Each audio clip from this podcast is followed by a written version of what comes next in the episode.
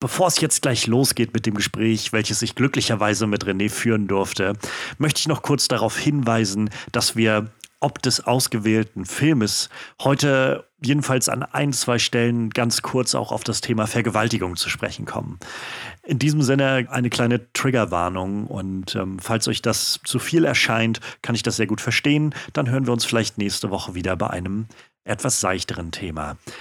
Bis dahin oder aber bleibt dran. Ich freue mich, wenn wir uns hören. Und jetzt viel Vergnügen mit dem nachfolgenden Programm. Starrt man nur lang genug in den Abgrund, so starrt er bekanntlich irgendwann auch zurück. Doch auch wenn sich bei uns alles um Schurken, Bösewichte und Verbrecher dreht, wollen wir selbst keine sein. Und deswegen gibt es eine Spoilerwarnung für die Serie The Sopranos und den Film Training Day.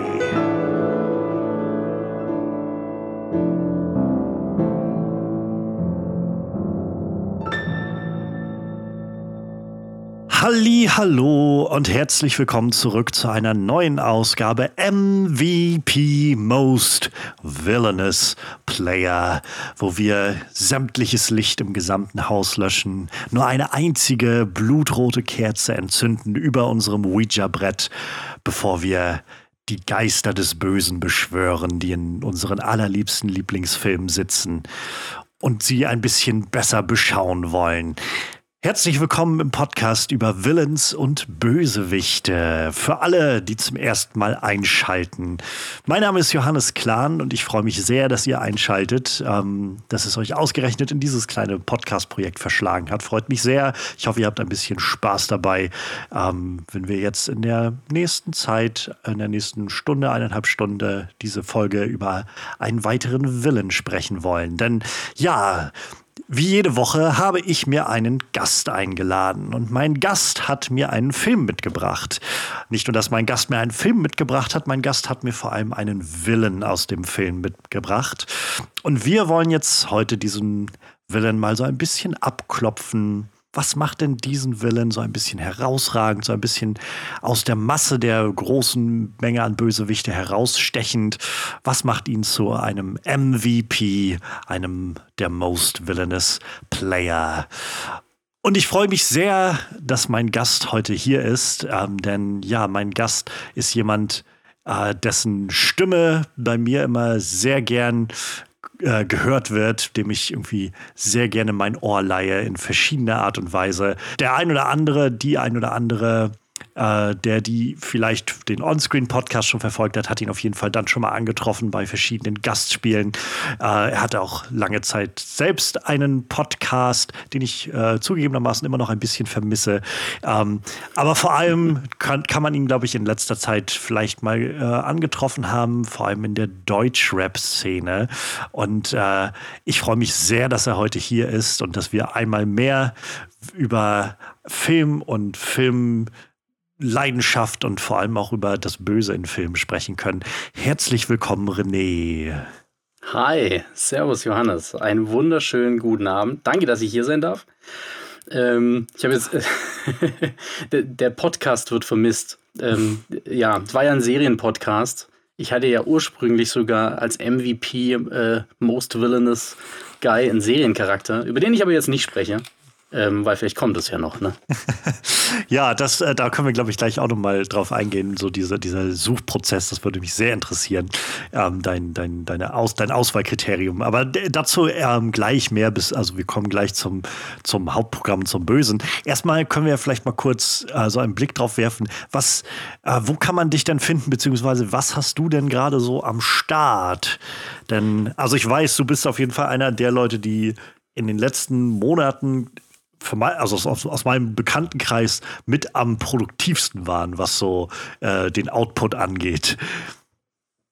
Ähm, ja, tatsächlich, also Podcast gibt es nicht mehr. Ich habe jetzt mal eine kurze Zwischenfrage, weil ich bei dem Programm noch neu bin, das wir nutzen. Das, vielleicht kannst du das nachher rausschreiben, äh, schneiden mhm. oder wir lassen es einfach drin. Und zwar, nimmst du denn schon auf? Ich sehe nämlich ja. hier nirgends ein Zeichen. Ja, ja, ja? ich habe Aufnahme okay. laufen bei mir. Dann lassen wir das drin, das macht es uns nur sympathischer, dass ich diese Frage gestellt habe.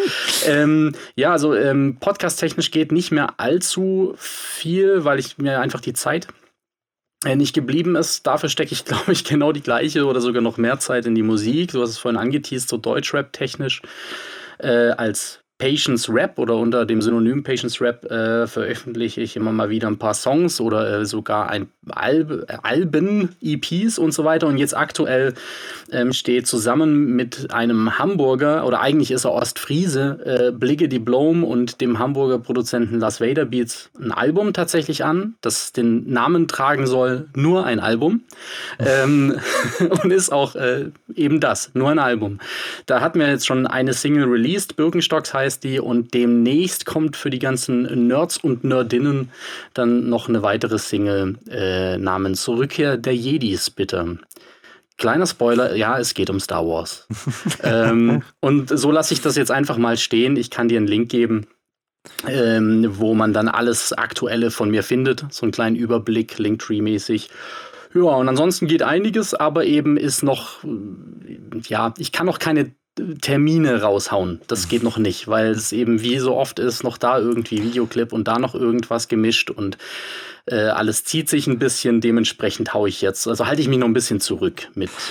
Daten. Wir werden, wir ja. werden halt noch mal schauen, wenn das Ganze nachher hochgeladen wird. Das wird ja auch noch ein bisschen dauern. Also die Postproduktion dieses ganzen Podcasts wird sicherlich noch etwas Zeit in Anspruch nehmen. Ähm, aber wenn das nachher rauskommt, also so oder so werde ich dir alles verlinkt finden, was René gerade so angekündigt hat. Und ich werde dann auch einfach bei Zeiten, wenn es soweit ist, nochmal fragen, was gerade so draußen ist, was noch neu vielleicht rausgekommen ist in der Zwischenzeit. Und das werdet ihr mit Sicherheit auch nochmal alles äh, im weiteren Verlauf verlinkt finden. Ja, insofern hört auf jeden Fall rein. Also ich finde es immer ganz, äh, ganz spannend. Also ich bin, bin nicht der große Hip-Hop-Enthusiast, äh, äh, das falsche Wort. Ich, ist es nicht so meine Welt. Ich, ich verstehe da immer sehr wenig von, habe ich das Gefühl.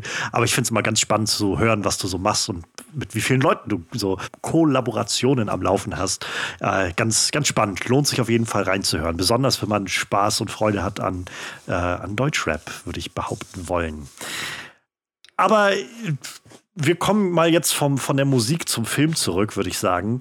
Ähm, denn du hast mir heute einen Film mitgebracht und einen Villain mitgebracht. Mhm. Und äh, du hattest jetzt im Vorfeld schon, äh, du hast es eben schon so kurz angeteasert. Ähm, als ich dich gefragt hatte, ähm, ob du mitmachen willst, warst du irgendwie schnell an Bord, hattest aber dann irgendwie, war mein Gefühl, lange überlegt und ich, ich meine, zweimal wenigstens versucht, mich doch für Tony Soprano zu überzeugen.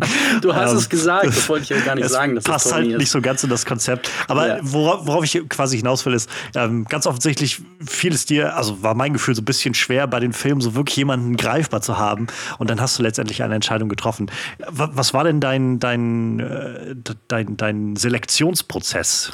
Ja, ich glaube, mein, mein Problem dabei war, ich hatte, also ich, ich glaube, die Frage von dir war ja grundsätzlich so gestellt, was ist so der, der beste Villain aus meiner Sicht? So der, der, der besondere, äh, den, der, der über allen anderen Bösewichtern so des, des Filmgeschehens steht.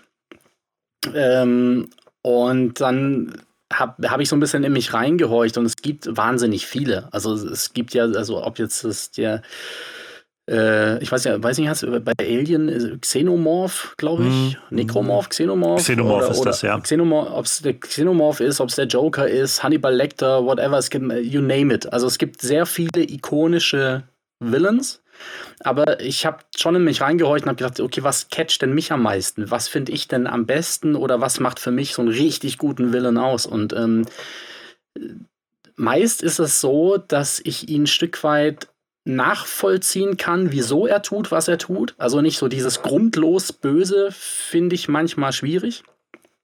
Ähm, und der allerbeste Villain, und so kam ich halt auf Tony Soprano, jetzt sage ich es einfach, ähm, ich habe ja zweimal versucht, dich zu überreden, wie du schon angestimmt hast, äh, ist einfach der, von dem man lange nicht weiß, dass er der Böse ist. Oder beziehungsweise der so ein bisschen zwischen dem Antagonisten und Protagonisten pendelt. Und im Falle von Tony ist es ja tatsächlich so, dass man ihn als Protagonist sieht und dann letzten Endes immer mal wieder äh, die dunkle Wahrheit anschauen muss und merkt, ja, ich feuere eigentlich den Antagonisten an. Ähm, und das machen die sehr geschickt dort. Und dann habe ich halt gedacht, was ist das Pendant in der Filmwelt? Und das ist mir sehr schwer gefallen und auch den, den ich jetzt ausgewählt habe, der ist jetzt kein was heißt kein würdiger Ersatz? Ich finde ihn großartig, sonst hätte ich ihn nicht genommen. Aber, ähm, also mein, Tony bleibt unerreicht, was das angeht. ähm, aber mir war es einfach wichtig, dass ich die, die, ähm, die Beweggründe ähm, verstehen oder in gewisser, also ich muss sie nicht gutheißen, aber auf jeden Fall nachvollziehen kann. Das macht ihn für mich greifbarer und mhm. dementsprechend dann auch intensiver. So. Ne? Ja, das, das, war so der Prozess. Das waren so meine, meine Gedanken bei der Auswahl. Das, das leuchtet so ein bisschen ein. Also ich kann auf jeden Fall, glaube ich, mit dem sehr, sehr grundlegenden und oberflächlichen Wissen, was ich von den Sopranos habe, kann ich die, äh, die Parallelen auf jeden Fall sehen zwischen Tony Soprano und dem, äh, dem Villain, den du jetzt letztendlich ausgewählt hast. Gab es noch andere in deiner, in deiner Vorauswahl oder warst du relativ schnell bei, naja, bei dem, wo wir jetzt heute sitzen? Also es gab tatsächlich noch andere. Ich fand äh, gerade den, den Xenomorph auch sehr spannend. Einfach, aber aus einem ganz anderen Grund. So, ich fand es äh, dann irgendwie spannend, äh, so dieses Thema, so vor was habe ich wirklich Angst? Also das war dann wieder eine ganz andere Herangehensweise. Mhm. So äh, würde ich in diesem Film leben, ähm, was würde mir am meisten Angst machen? Und äh, da war der Xenomorph äh, ziemlich weit vorne. Ähm, ich meine, selbst wenn man den anschießt, äh, ist, ist sein Blut aus Säure mhm. und kann dich immer noch umbringen. Also äh, solche Geschichten und viel schneller und äh, eigentlich auch klüger als ich. ähm, ja, also es waren mehrere im Rennen. Ich muss auch gestehen, ich hatte auch lange so eine ganz easy Choice, äh, was dann quasi der Joker war. Lustigerweise hat mir die aktuellste Verfilmung mit Joaquin Phoenix das dann versaut. So. Also ich hätte dann einen anderen picken können, aber das war dann so für mich so, nee, mm -mm. Ähm, ist auch nur ein De Niro in einer anderen Fassung. Ich nenne den, die, die, Vorlage jetzt nicht.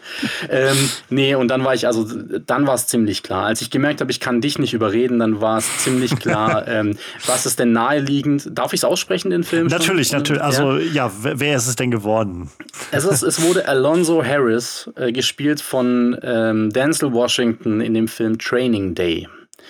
Ähm, oder wie Jadakiss sagen würde, ähm, Denzel got to be crooked before he took it. Da ging es um den Oscar.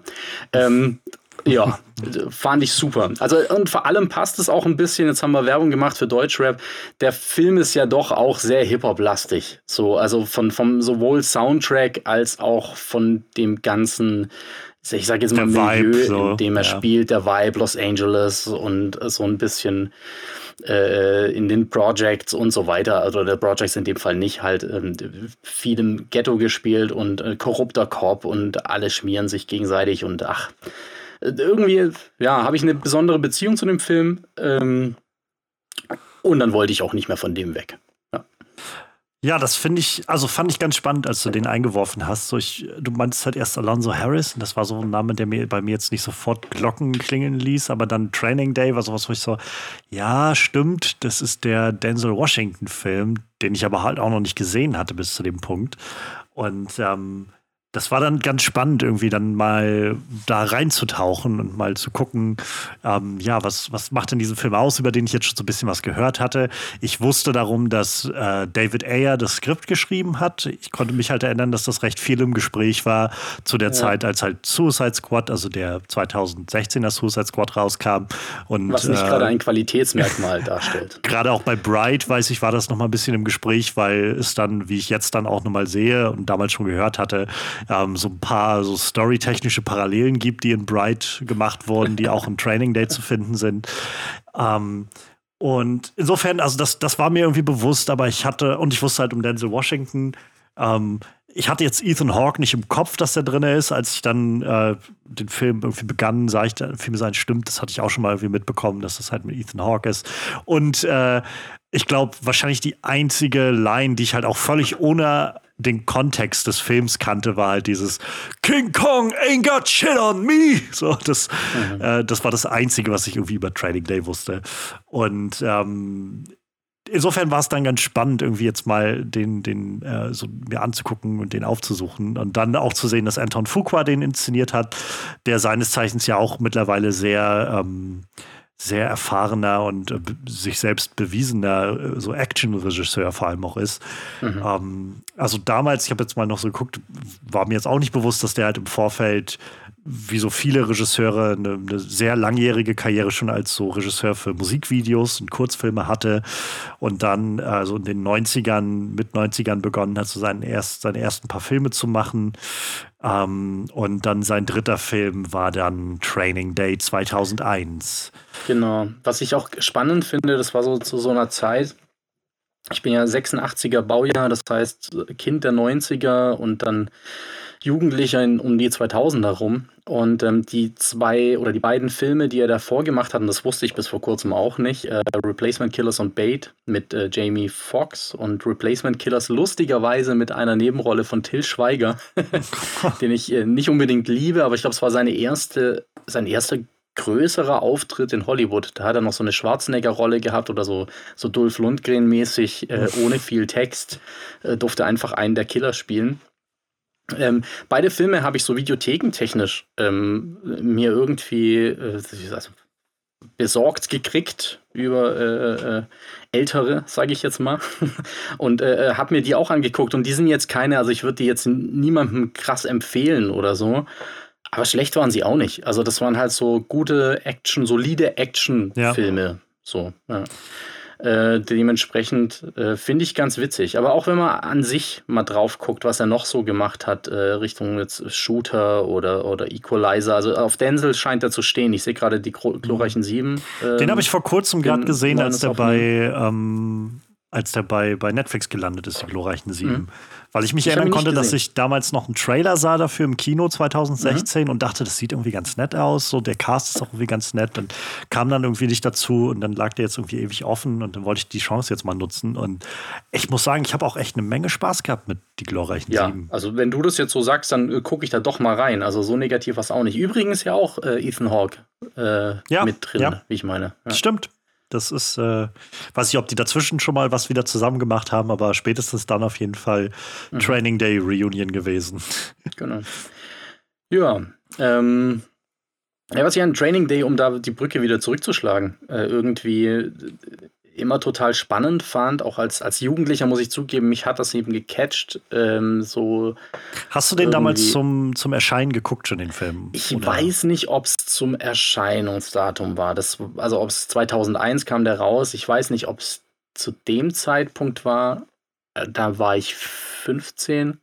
Könnte aber gut sein, tatsächlich. Also im Kino habe ich ihn nicht gesehen, aber dann so kurz bevor er rauskam, ich glaube schon relativ zeitnah habe ich ihn gesehen. Und das ist eben gerade so diese 2000er Phase, wo ich sehr, sehr krass in so, da habe ich auch viel so Gangster-Rap und so gehört und ähm, gerade auch viele Sachen aus LA. Da war, ich glaube, das 2001-Album von Dr. Dre, jetzt die Hip-Hop-Nerds werden jetzt wissen, was ich meine. Das ist eine Platte, die bis heute ist wie das White-Album von den Beatles im Prinzip. Das ist so der Klassiker des Hip-Hops. Der hat den Bounce gebracht und der kam zwei Jahre davor raus und genau in dem Setting spielt Training Day. Also alles, was diese Platte vermittelt und äh, diesen ganzen Vibe, ähm, der ist da wiederzufinden. Dementsprechend war ich so ein Easy Catch. Inklusive so als, als, Dr. Dre, oder? Inklusive Dr. Dre, was ich aber gar nicht wusste, dass er da mitspielt. Aber es, also es passt natürlich, dass er da mitspielt. Das ist ja, Dre ist ja auch kein Schauspieler, aber der hat da halt so eine, so eine kleine Rolle gekriegt, genauso wie Snoop Dogg oder Macy Gray. Äh, und das hat mich halt einfach als Hip-Hop-Fan schon abgeholt. Und dann fand ich den Film auch noch äh, richtig gut. Und tatsächlich bis heute. Also ich habe ihn jetzt wirklich, ich, ich lass mich lügen, aber zehnmal werde ich den mindestens gesehen haben, eher mehr äh, oder eher öfters. Ähm, und ich finde den bis heute tatsächlich unterhält er mich sehr gut, obwohl man sagen muss, dass die Handlung, die eigentliche Handlung des Films jetzt nichts Besonderes ist, sondern ich finde schon, dass der Film von der Stimmung, der Atmosphäre, aber vor allem den Schauspielern getragen wird. So. Ähm, und ich habe mich auch bei Bright, als du es vorhin äh, angesprochen hast, derbe aufgeregt, weil ich diese Szene oder diese, diese kleinen Handlungsstränge, die damals bei Training Day neu und frisch waren, ähm, wieder gesehen habe und gedacht habe, wie schlecht kann man recyceln. Also ähm, David Ayer ist da, da, da, tatsächlich nicht so das Glanzlicht, aber Training Day ähm, hat aus meiner es Sicht bis heute alles richtig gemacht.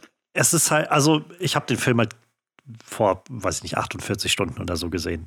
Nicht ganz. ähm, und äh, insofern ist das bei mir auch, glaube ich, immer noch so ein bisschen im Sacken und so.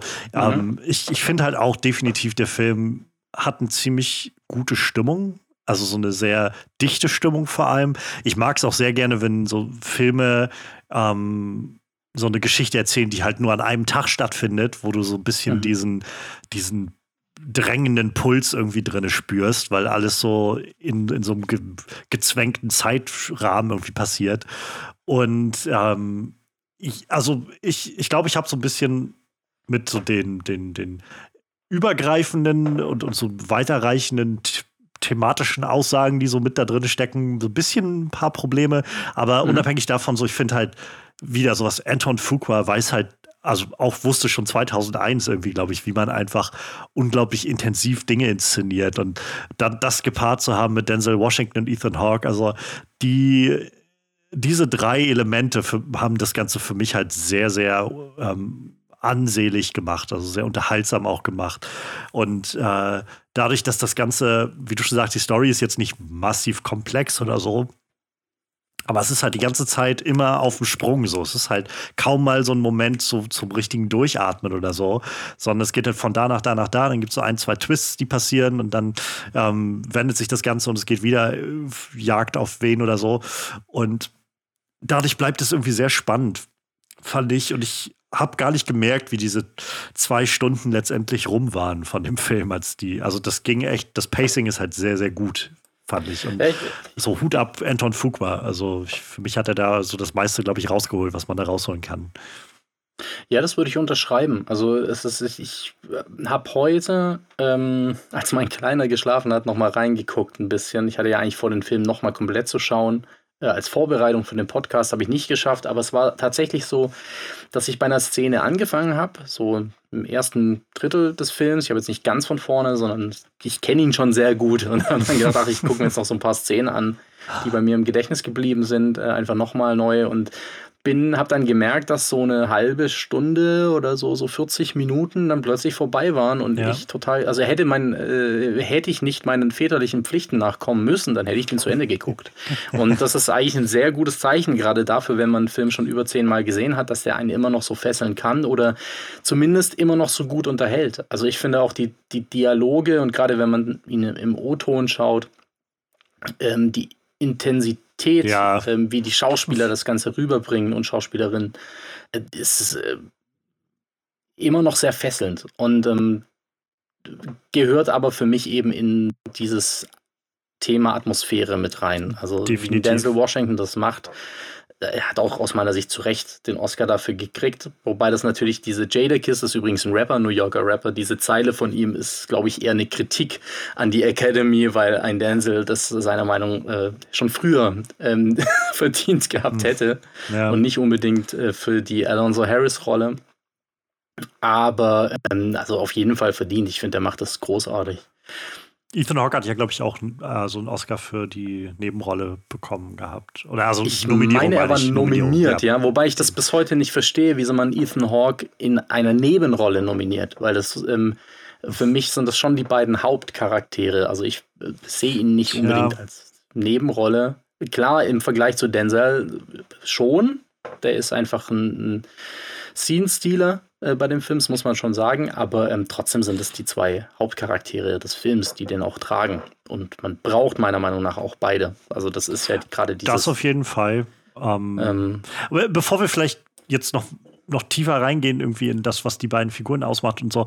Ähm, für, für alle, die vielleicht Training Day länger nicht mehr gesehen haben oder auch oder einfach schon so ein bisschen ja noch verpasst haben oder so, wie würdest du denn die Prämisse von Training Day einmal umreißen? Es ist ein Training Day äh, für einen ähm, jungen Cop in Los Angeles, gespielt von Ethan Hawke, ähm, der zum ersten Mal seinen Dienst antritt in einer neuen Einheit. Und ähm, Denzel Washington, also Alonso Harris, ähm, ist quasi sein, wie soll man sagen, äh, sein Vorgesetzter, der ihn durch diesen Training Day begleitet oder, oder durch diesen Tag begleitet und vorbereitet ähm, auf die neue Einheit, in der er arbeiten wird.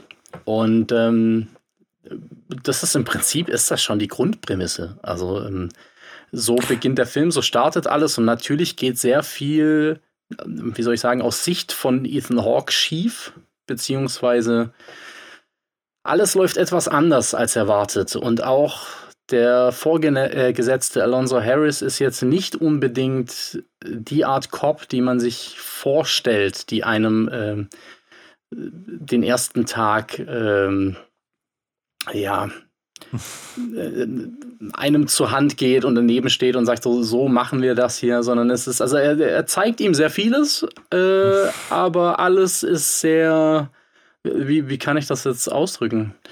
Ähm, man merkt sehr schnell, dass er seine eigenen Regeln schreibt und nicht unbedingt die des Departments oder, oder ja. Ähm, ja, also die, die Moral, die ist ein sehr großer Wackelkandidat, je nachdem, wie es ihm dient.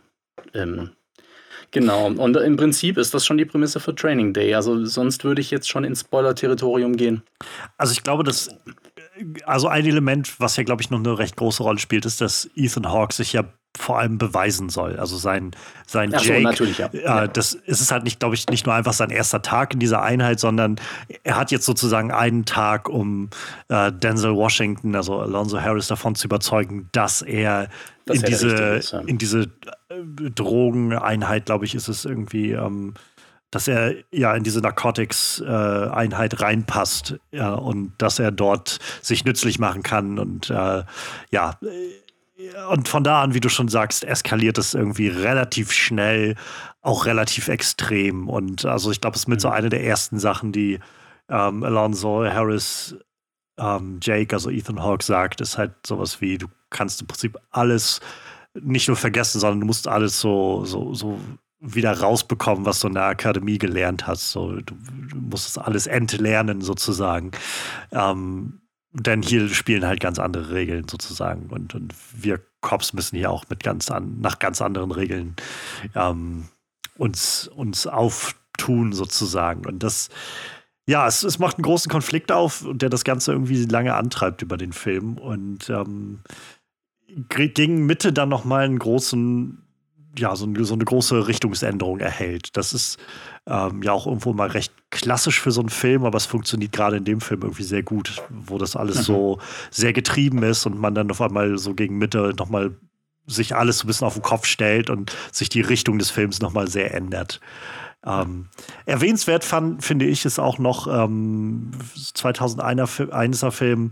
Das ist, glaube ich, noch so ein bisschen die, diese Endzeit dieser größeren Scott Glenn-Ära. Äh, ähm, Scott Glenn, den ich sehr schätze als Schauspieler, der so in den 90ern, glaube ich, einen recht großen Push hatte von vielen so Filmen und nie so ganz den Durchbruch geschafft hat. Mhm.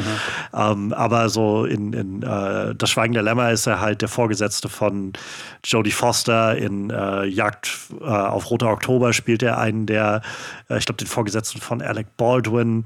Ähm, und jetzt, also unter anderem hier in Training Day, das ist dann schon so fünf, sechs, sieben, fast zehn Jahre dann später irgendwie.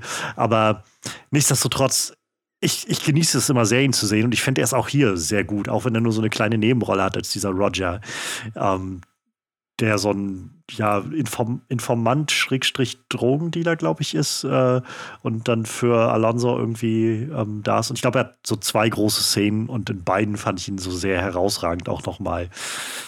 Und ich habe mich sehr ja, gefreut, ihn da anzutreffen. Das stimmt, vor allem bekommt er in diesen wenigen Szenen, also wenn es jetzt, ja, es müssen eigentlich zwei sein, von der Story des Films ja. äh, abzulesen, ähm, ist es schon so, dass äh, ihm da aber auch wirklich ähm, viel Spotlight gewidmet wurde. Obwohl es so wenig Szenen sind, sind diese tatsächlich etwas intensiver und länger, als man es jetzt von einem Nebencharakter normalerweise gewohnt ist. Also ich weiß noch, das erste Treffen äh, zwischen dem Charakter von Ethan Hawke, wie, wie heißt er nochmal? Jake? Jake Hoyt. Jake Hoyt. Ähm, Alonso und ihm, ähm, da erzählt er dann nochmal so eine Anekdote äh, oder, oder, oder nochmal so einen Witz, ähm, ja. was fast schon aus einem Tarantino-Film stammen könnte, weil es sich tatsächlich ziemlich zieht. Äh, aber er bringt das super gut, also nicht im Negativen, sondern er bringt das wunderbar rüber und letzten Endes ähm, zieht Jake dann noch eine Moral aus der Geschichte und so weiter. Und das ist eigentlich eine echt gute Szene, der aber sehr viel Zeit gewidmet wird und mhm. da kann er auch nochmal glänzen. Jetzt, also äh, zum Glück hast du Roger gesagt, weil ich wusste tatsächlich nicht mal, wie der Schauspieler heißt, kenne ihn aber eben auch aus Schweigen der Länger, äh, Länger, Schweigen der Lämmer und Co. Ähm, aber das zeigt schon wieder, also eigentlich ähm, sehr underrated.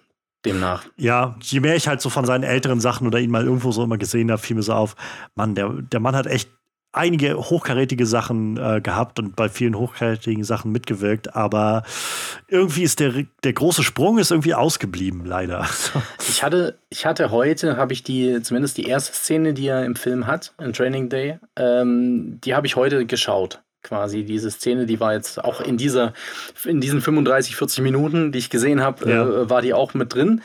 Und äh, da habe ich mich bei dem Gedanken erwischt, so, ach, wie krass muss das sein, wenn du jetzt so ein Schauspieler in, in, in Hollywood bist und du sitzt jetzt neben so einem Denzel Washington, der schon so eine ganz steile Karriere hatte und eigentlich ein Megastar ist.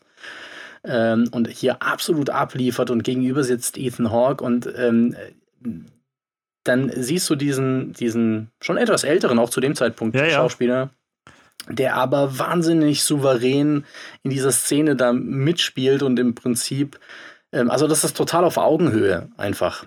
Ähm, und ich, da fand ich wieder, also das war im Prinzip wie so ein kleiner Ritterschlag von meiner Seite. Hm.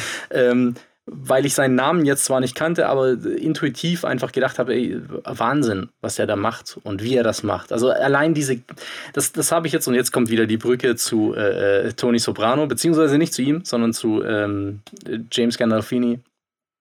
Ähm, da ist es auch so, bei manchen Schauspielern, die spielen so gut, dass dir jedes kleine Augenzwinkern und Schmunzeln irgendetwas sagt, ohne mhm. dass sie jetzt sprechen müssten.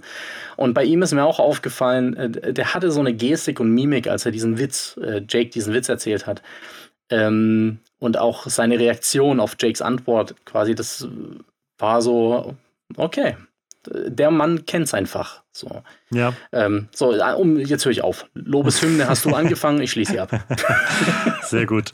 Ähm, wir waren jetzt gerade schon bei Ethan Hawke, es lohnt vielleicht auch da nochmal kurz zu erwähnen. Ähm, er ist halt wirklich gut in dem Film und der ist halt so der. Zum einen gebe ich dir völlig recht, dass er halt irgendwo ziemlich gleichberechtigt neben Denzel Washington steht. Zum anderen habe ich halt aber auch das Gefühl beim Schauen, er ist letztendlich so ein bisschen, so ein bisschen mehr wie der, der Audience Surrogate. So, als du bist, ist es mhm. mehr so der Einblick des Zuschauers in diese Welt, weil ja. eine wirkliche charakterliche Reise oder so macht er nicht durch. So, er ist halt, er wird halt unglaublich gefordert in dem ganzen Ding und sicherlich gehört einiges dazu, dann nicht einzuknicken sozusagen. Aber so die, die, man, man kriegt so mehr das Gefühl, er ist eigentlich derjenige, der die, die eigentliche Story aufdeckt, nämlich die Story um Alonso Harris, die hm. passiert ist, die auch währenddessen schon passiert und äh, dann zum Schluss halt ähm, so ein bisschen das, das, das Ruder selbst in die Hand nimmt, so ein Stück weit jedenfalls. Ähm, aber so oder so, er ist halt sehr gut. Also es ist, er bildet halt einen sehr guten Gegenpol so zu äh, Denzel Washington. So, er hat so eine Zärtlichkeit irgendwie an sich, mhm. ähm, die halt auch gerade für diese, diese Rookie-Rolle, die er spielt, irgendwie sehr, sehr passt. Aber ich finde, er hat sich auch so kaum verändert. Ist ein bisschen faltiger geworden, aber ansonsten ist der noch irgendwie genauso, habe ich das Gefühl. Meinst du jetzt aus heutiger Sicht? Aus heutiger Sicht auch, Film? ja. Okay, oh, ja, ja. Ja, finde ich auch. Also ich weiß gar nicht, was der letzte Film ist, den ich von ihm gesehen habe jetzt oder der aktuellste Film ist, aber ich habe auch das Gefühl, dass Ethan Hawke einfach nicht altert. Ähm, und es ist kein Botox, das würden wir sehen. Also, nee, aber ja, also ich, ich finde, was, was du jetzt vorhin angesprochen hast, ich finde auch ganz klar, die Rolle von Ethan Hawke ist ganz klar die Identifikationsfigur des Films. Also damit, das, und uns bleibt auch keine andere. Also wer bitte aus diesem Film ist so geschrieben, dass jetzt ein gut bürgerlicher Mensch ins Kino geht und sagt, ja, da finde ich mich wieder. Ähm, wird schwierig. Ja. Weil das der ein Film voller zwielichtiger Figuren ist, die sehr tief entweder in äh, ähm, kriminellen Machenschaften stecken, äh, korrupt sind oder was auch immer. Also äh, alles Figuren, mit denen man sich eigentlich gar nicht so sehr identifizieren möchte. Und da ist Ethan Hawke so einer der wenigen, ähm, bei dem das möglich ist. Und ich glaube, dass es auch so ist, diese Rolle geschrieben. Also dafür ist sie da im Prinzip als Gegenpol und als Identifikationsfigur. Ich finde aber tatsächlich, dass er es ist schwierig, neben Denzel irgendwie noch ähm, ja, das gleiche Rampenlicht abzustauben. Ja, Denzel saugt halt eine ganze Menge Sauerstoff weg, die der Film so genau, hat. Genau, genau. Und trotzdem, trotzdem, wenn man sich drauf einlässt und wirklich, es ist halt ein bisschen subtiler. Man muss auch sagen, die Rolle von Alonso Harris ist eine sehr extrovertierte äh, äh, Figur, die, die einfach rausballert. Ja. So, ähm, und bei ihm merkt man schon, also ich nehme jetzt auf eine Szene Bezug, ähm, in der beispielsweise er Angel Dust äh, konsumiert oder ähm, relativ im, im, im Anschluss, äh, also gezwungen wird mehr oder weniger dazu oder im Anschluss ähm, einer beinahe Vergewaltigung beiwohnt, die Dame rettet ähm, und dann nochmal mit den, ich sag jetzt mal, Übeltätern spricht. So mhm. drücke ich es jetzt mal aus. Ähm, das, was Ethan Hawke da macht, also wie seine Reaktion aussieht, wie, wie, wie er reagiert, also ich kaufe ihm das alles ab. Das ist eine schauspielerische Glanzleistung, aber sie ist halt sehr subtil. Also mhm. es ist einfach ein bisschen introvertierter, er ist auch ein, er spielt auch einen unsichereren Charakter. So. Mhm was in der Natur der Sache liegt.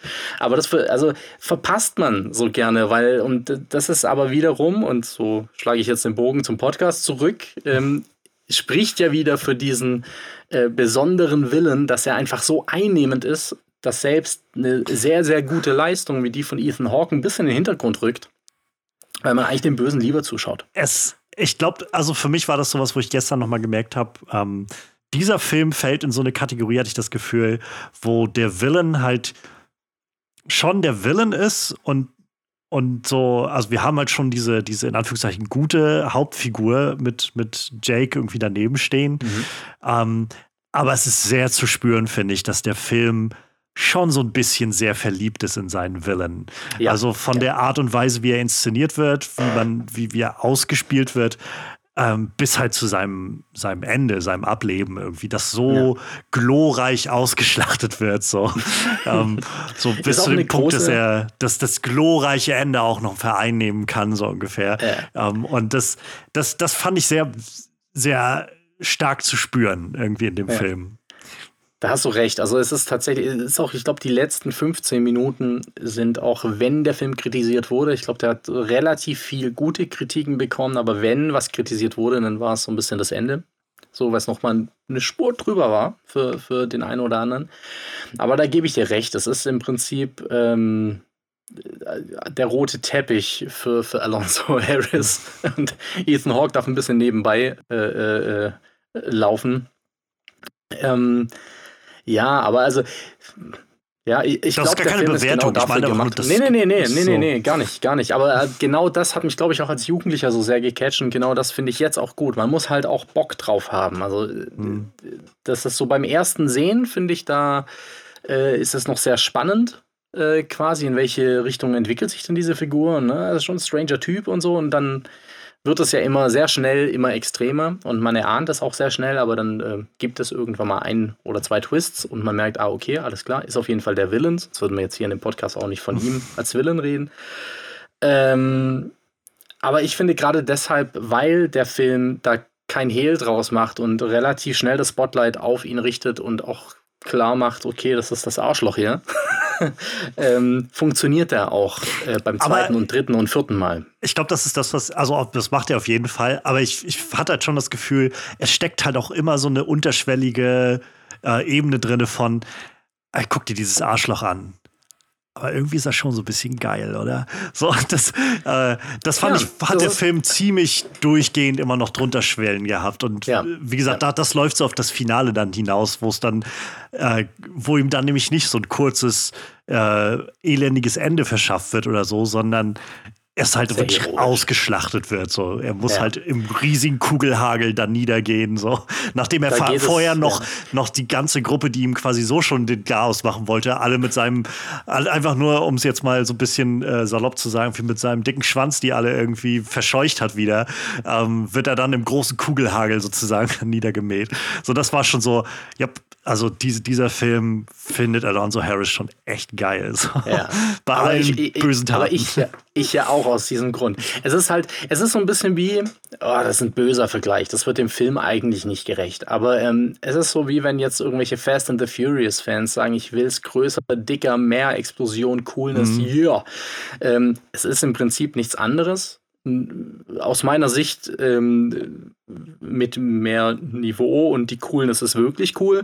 Aber, ähm, aber ja, also ich höre mich nicht widersprechen. Also das ist schon richtig. Das ist schon richtig. Und trotzdem ähm, oder, oder, oder genau deshalb ähm, mag ich den, glaube ich, auch ja, so. Also es, es, gehört für mich bei dem Willen auch so diese Coolness so irgendwie dazu. So, dass man sagt so, ey, es ist ein Arschloch, ich will mich in der echten Welt, möchte mich nicht mit dem sehen lassen, identifizieren oder sonst was. Das ist echt schwierig. Aber ich finde es schon ganz geil, dem zuzugucken gerade. Hoffentlich lebt der lange in dem Film, weil der hat die besten Szenen, dieser Drecksack. Hoffentlich haut er noch jemand in die Eier. So, das ist, man will das schon irgendwie und der sadistische Part in mir feiert das auch. Und das muss, muss man dann offen auch sagen, solange es Popcorn-Kino ist, ist es auch der, okay. Ja, ja aber, also da, ja. letztendlich kann man da, sollte man da auch niemanden irgendwie strikt ausdrehen oder so. Ich glaube, der Film, und das ist so ein bisschen dieses, so ein Stück weit kann ich verstehen, warum man, glaube ich, damals bei DC gesagt hat, lass uns doch David Ayer holen für Suicide Squad, der Mann, der Training Day ja. geschrieben hat. So ein, so ein Film, der halt, also die Story selbst ist halt so, so Testosteron geladen und voll mit so ja. viel, ähm, so, so viel Gewalt und, äh, und so diesem, ja, so schneller und härter irgendwie. Und äh, es ist, ja, ich glaube, das ist so dieser Punkt, wo ich halt gestern beim Schauen gemerkt habe, so ich, ich finde den Film halt sehr, sehr spannend und sehr, sehr so mitreißend. Wie gesagt, man, man kriegt gar nicht mit, wie schnell der Film vorbei ist. Es gibt keine Längen da drin. Das Schauspiel ist super faszinierend.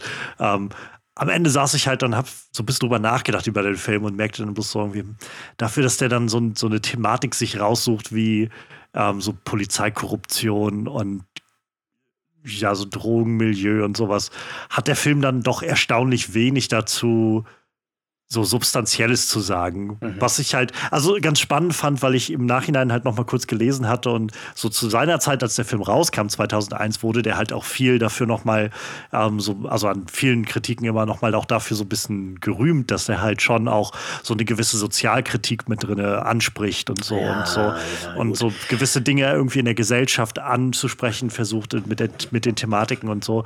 Und das war halt sowas, wo ich wahrscheinlich auch einfach, man ist jetzt 20 Jahre später, so, aber wo ich so gedacht habe, ähnlich wie bei Suicide Squad und vor allem bei Bright, wo ich so gemerkt habe, hier ja. versteckt so ein Versuch drin, irgendwas anzusprechen. Der ist aber so ja. nicht nur plump, sondern auch so, so ein bisschen fehlgeleitet, dass das halt darauf, also im Fall von Training Day halt darauf endet, dass es im Prinzip eine weiße Figur gibt in dem ganzen Film.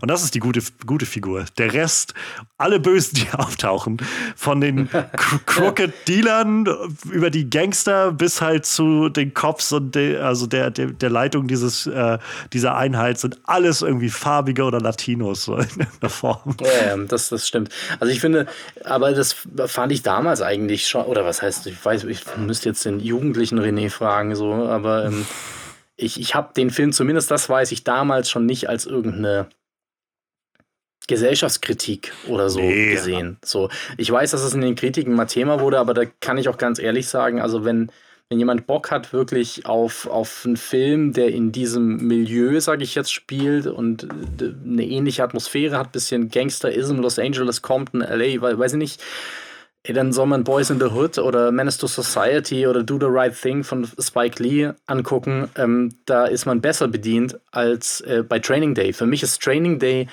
und das ist auch, hängt jetzt auch mit der Coolness zusammen. Für mich ist das reines Popcorn-Kino. Also für mich will dieser Film einfach nur unterhalten, ähm, eine spannende Geschichte über einen zwielichtigen Cop äh, mir erzählen And that's about it. Also mehr kam damals nicht an, mehr kommt heute nicht an und mehr brauche ich aber auch nicht. Also ich finde bei Training Day, ähm, oder ich sehe diesen Film so, dass mir das niemals in den Kopf gekommen wäre, dass dieser Film jetzt irgendeine politische Meinung oder, oder, oder, oder weiß ich nicht was ähm, ja, also angehen glaub, wollte. Das, das auf keinen Fall, aber ich glaube halt, das, das ist halt so das, was man bei Bright, finde ich, auch sehr stark merkt. So, ähm, es steckt einfach so eine gewisse so ein gewisses Mindset dahinter, was sich so eine Geschichte mhm. ausdenkt und die so schreibt. Und wo du dann einfach, glaube ich, beim Schauen so ein bisschen das so, so, so ist durchschimmern merkst, einfach wie gerade jemand darüber so, denkt, dass halt mhm. jemand scheinbar die Vorstellung hat, dass die ganzen, also und so, so subtil und so unterbewusst das wahrscheinlich auch ist. Also selbst für die Leute, die daran arbeiten, ist es ja, glaube ich, an vielen Stellen so, dass sie das gar nicht bewusst tun, sondern dass es einfach aus mhm. so einer unterbewussten Ader spricht. Aber so wo, wo, halt dann irgendwie man am Ende dann da sitzt und kriegt das Produkt und hat dann die doch irgendwie auf einmal die, die, die, die Zeichen stehen auf, hm, erstaunlicherweise gibt es viele farbige Figuren oder so und mhm.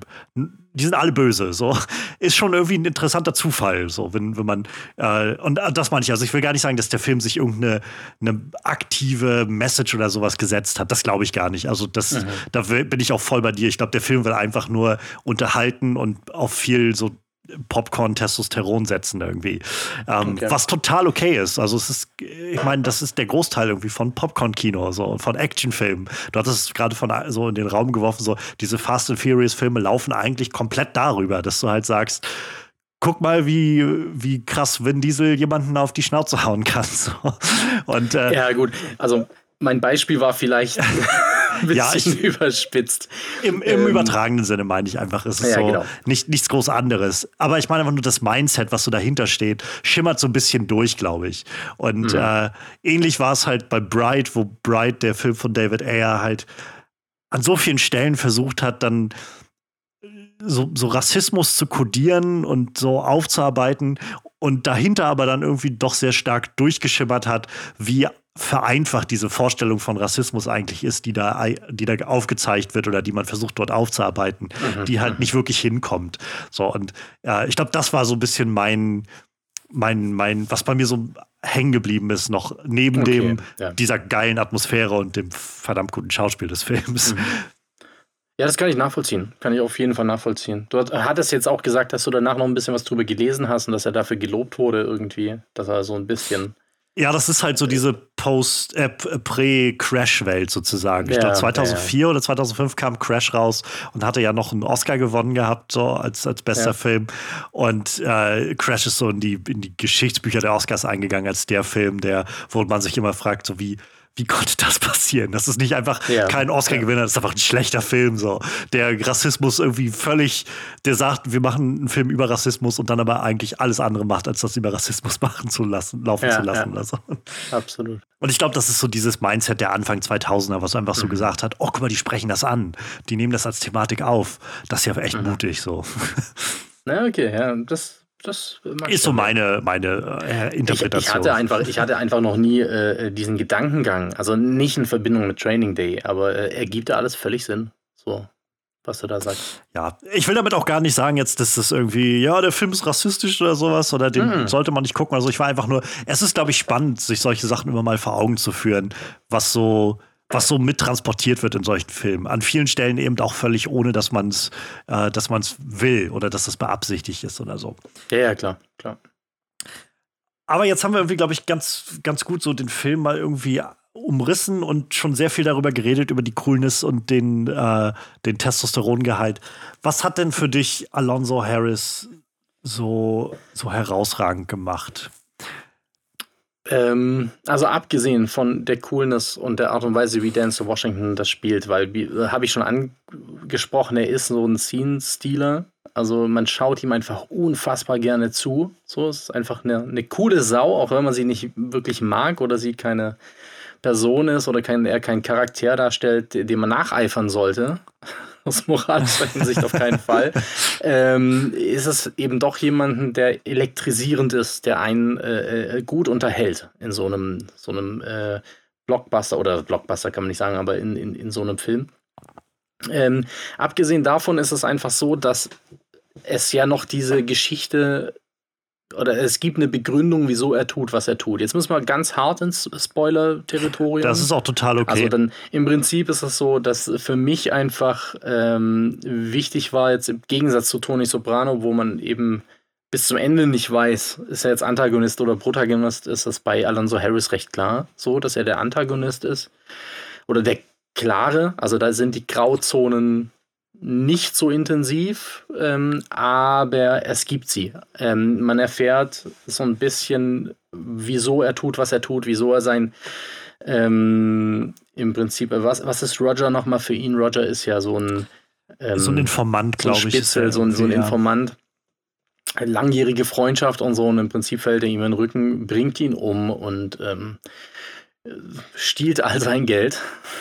Ähm, und plant diesen Training Day ja schon eine ganze Weile und benutzt auch Ethan Hawke oder Jake in dem Fall äh, nur für seine Mittel, weil er seine eigene Haut retten möchte. Und man erfährt während dem Film, dass es darum geht, dass er äh, in Las Vegas ein bisschen hart äh, gefeiert hat, äh, beziehungsweise da mit einem Mitglied der Russmafia äh, in einen Konflikt kam und diese totgeschlagen oder diesen Herrn totgeschlagen hat und es dann darum geht, dass er ich weiß gar nicht, was die Geldsumme ist, ähm, auftreiben muss, um sich freizukaufen. Ja, und, ein paar ähm, Millionen auf jeden das, Fall.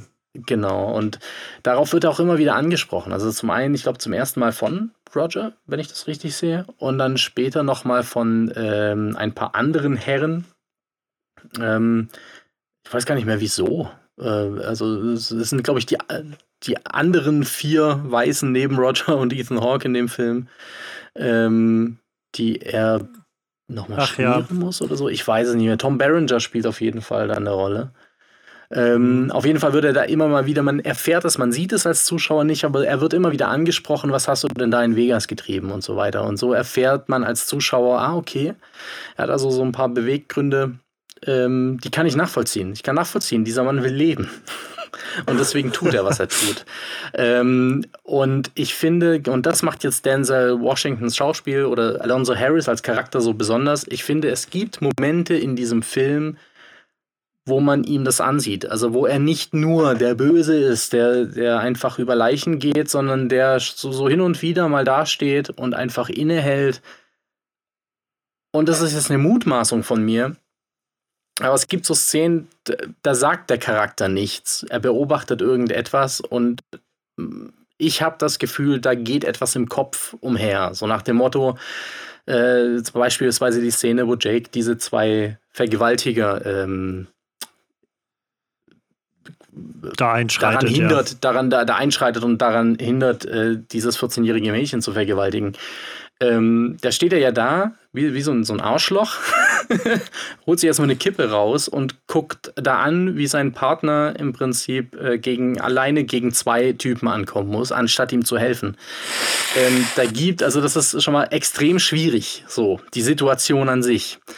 Ähm, aber es, aus meiner Sicht gibt es da so einen Switch in der Szene. Also ich habe schon das Gefühl, dass er auch so ein bisschen beeindruckt ist und das ist jetzt eine Mutmaßung, es könnte sein, dass in diesem Kopf auch vorgeht, naja, würde ich dich nicht so arg brauchen für das, was ich vorhab. Vielleicht wärst du echt ein ganz guter Typ.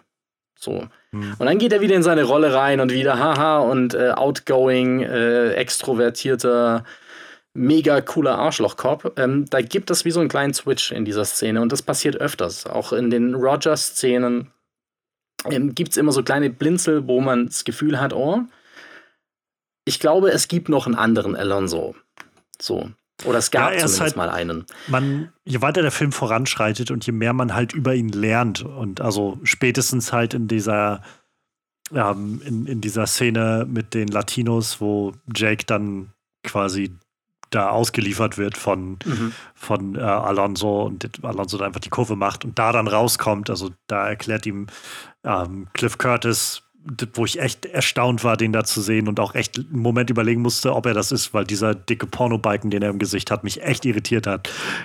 Ach doch, Aber, hat, er, hat er den nicht schon öfters gehabt ähm, in, irgendeinen, in irgendwelchen äh, Filmen? Kann gut sein. Also ich habe ihn jetzt halt vor allem gerade, glaube ich, noch am ehesten aus dem äh, Dr. Sleep im, im Kopf aus dem Film. Mhm. Da habe ich, glaube ich, das letzte Mal so wirklich aktiv gesehen und da hat er den auf jeden Fall nicht. Und das war so, was und also vor allem auch so, so richtig fast schon so, so wie dieser Hulk Hogan-Bart so ein bisschen. Und naja, auf jeden Fall äh, hatte er ja dann davon gesprochen, dass dann Alonso da jemanden totgeschlagen hat und schuldet ihm jetzt Geld mhm. und so. Und, äh, Ach stimmt, der sagt das auch nochmal, ja. Und äh, so, so spätestens an der Stelle wird halt klar, dass er so eine, also dass Alonso eben schon der, der dieser lässige Typ ist, dieser auch sehr fähige Typ ist und sehr, sehr skrupellos ist, aber dass er vor allem auch sehr getrieben ist. Also es ist ja mhm.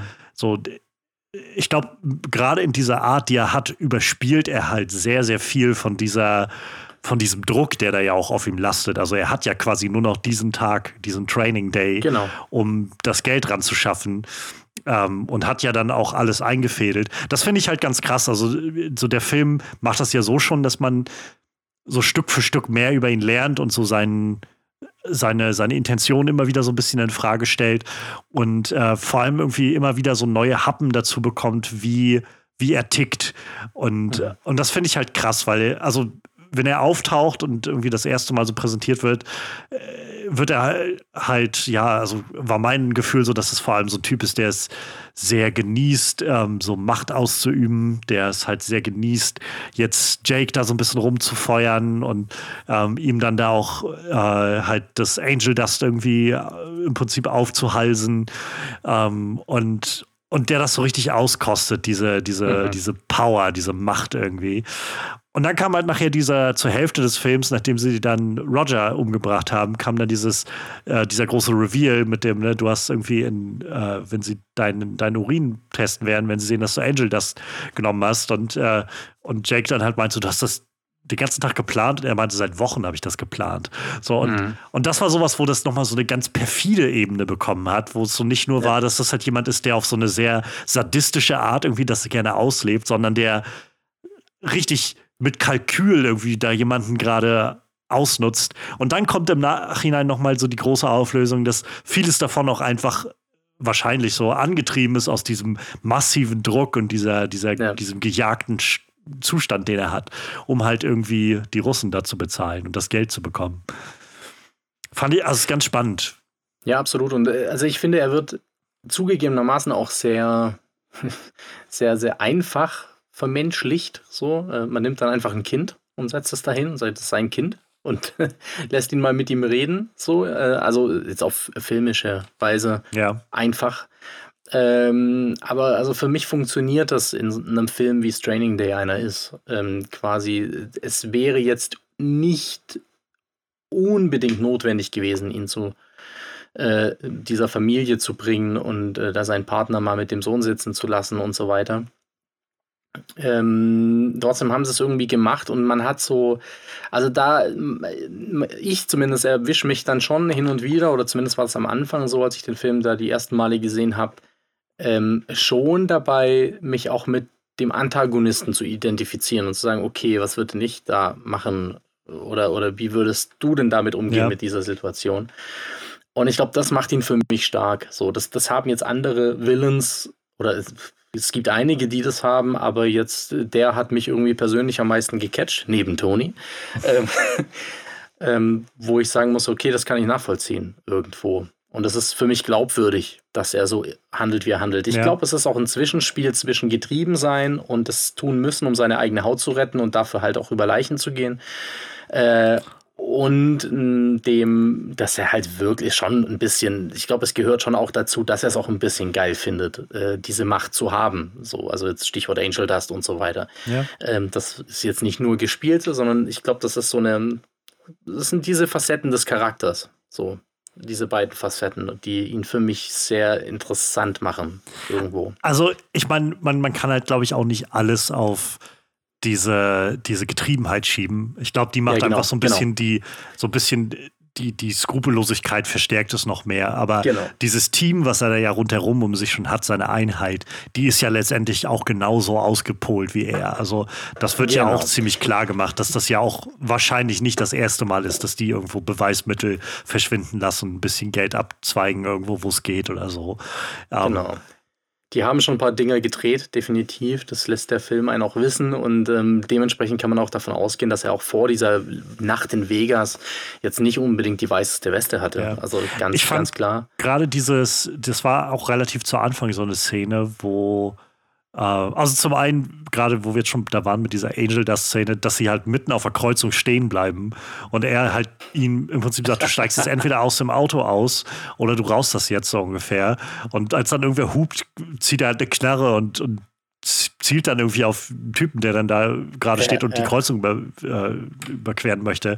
Ähm, und dann gab es halt später noch, glaube ich, im selben Rahmen irgendwie gab es dieses, wo sie diese Weißen, die, die Drogen gekauft hatten oder was das war, quasi verfolgt haben und die dann gestellt haben. Das kannst du ja, also wenn das wenn du mitbekommen würdest, dass ein Kopf so mit jemandem umgehen würde, den er reißt ihm den so, Ohrring aus so, seinem Ohr. Ja. In, in, ähm, ja, das, also das ist, ist halt dieses, ja. er hat halt einfach echt, das sind diese Momente, wo du so merkst, er, er genießt das so ja. sehr, einfach das, das auszuspielen und zu sagen, ja, ich bin King Kong ain't got shit on me, so und, ich und bin ich, der ich, Typ. Ja. Und ich so, genieße genau das an einem, an einem Willen als Zuschauer. Also man, alleine diese, diese, also uns ist drüber, keine Frage, aber diese Szene, wo er auf der Kreuzung anhält, ihm die Knarre an den Kopf hält äh, und noch bevor er auf diesen Passanten, der hupt, zielt, er hat das so eine, so eine ganz kurze, und das ist jetzt, Achtung,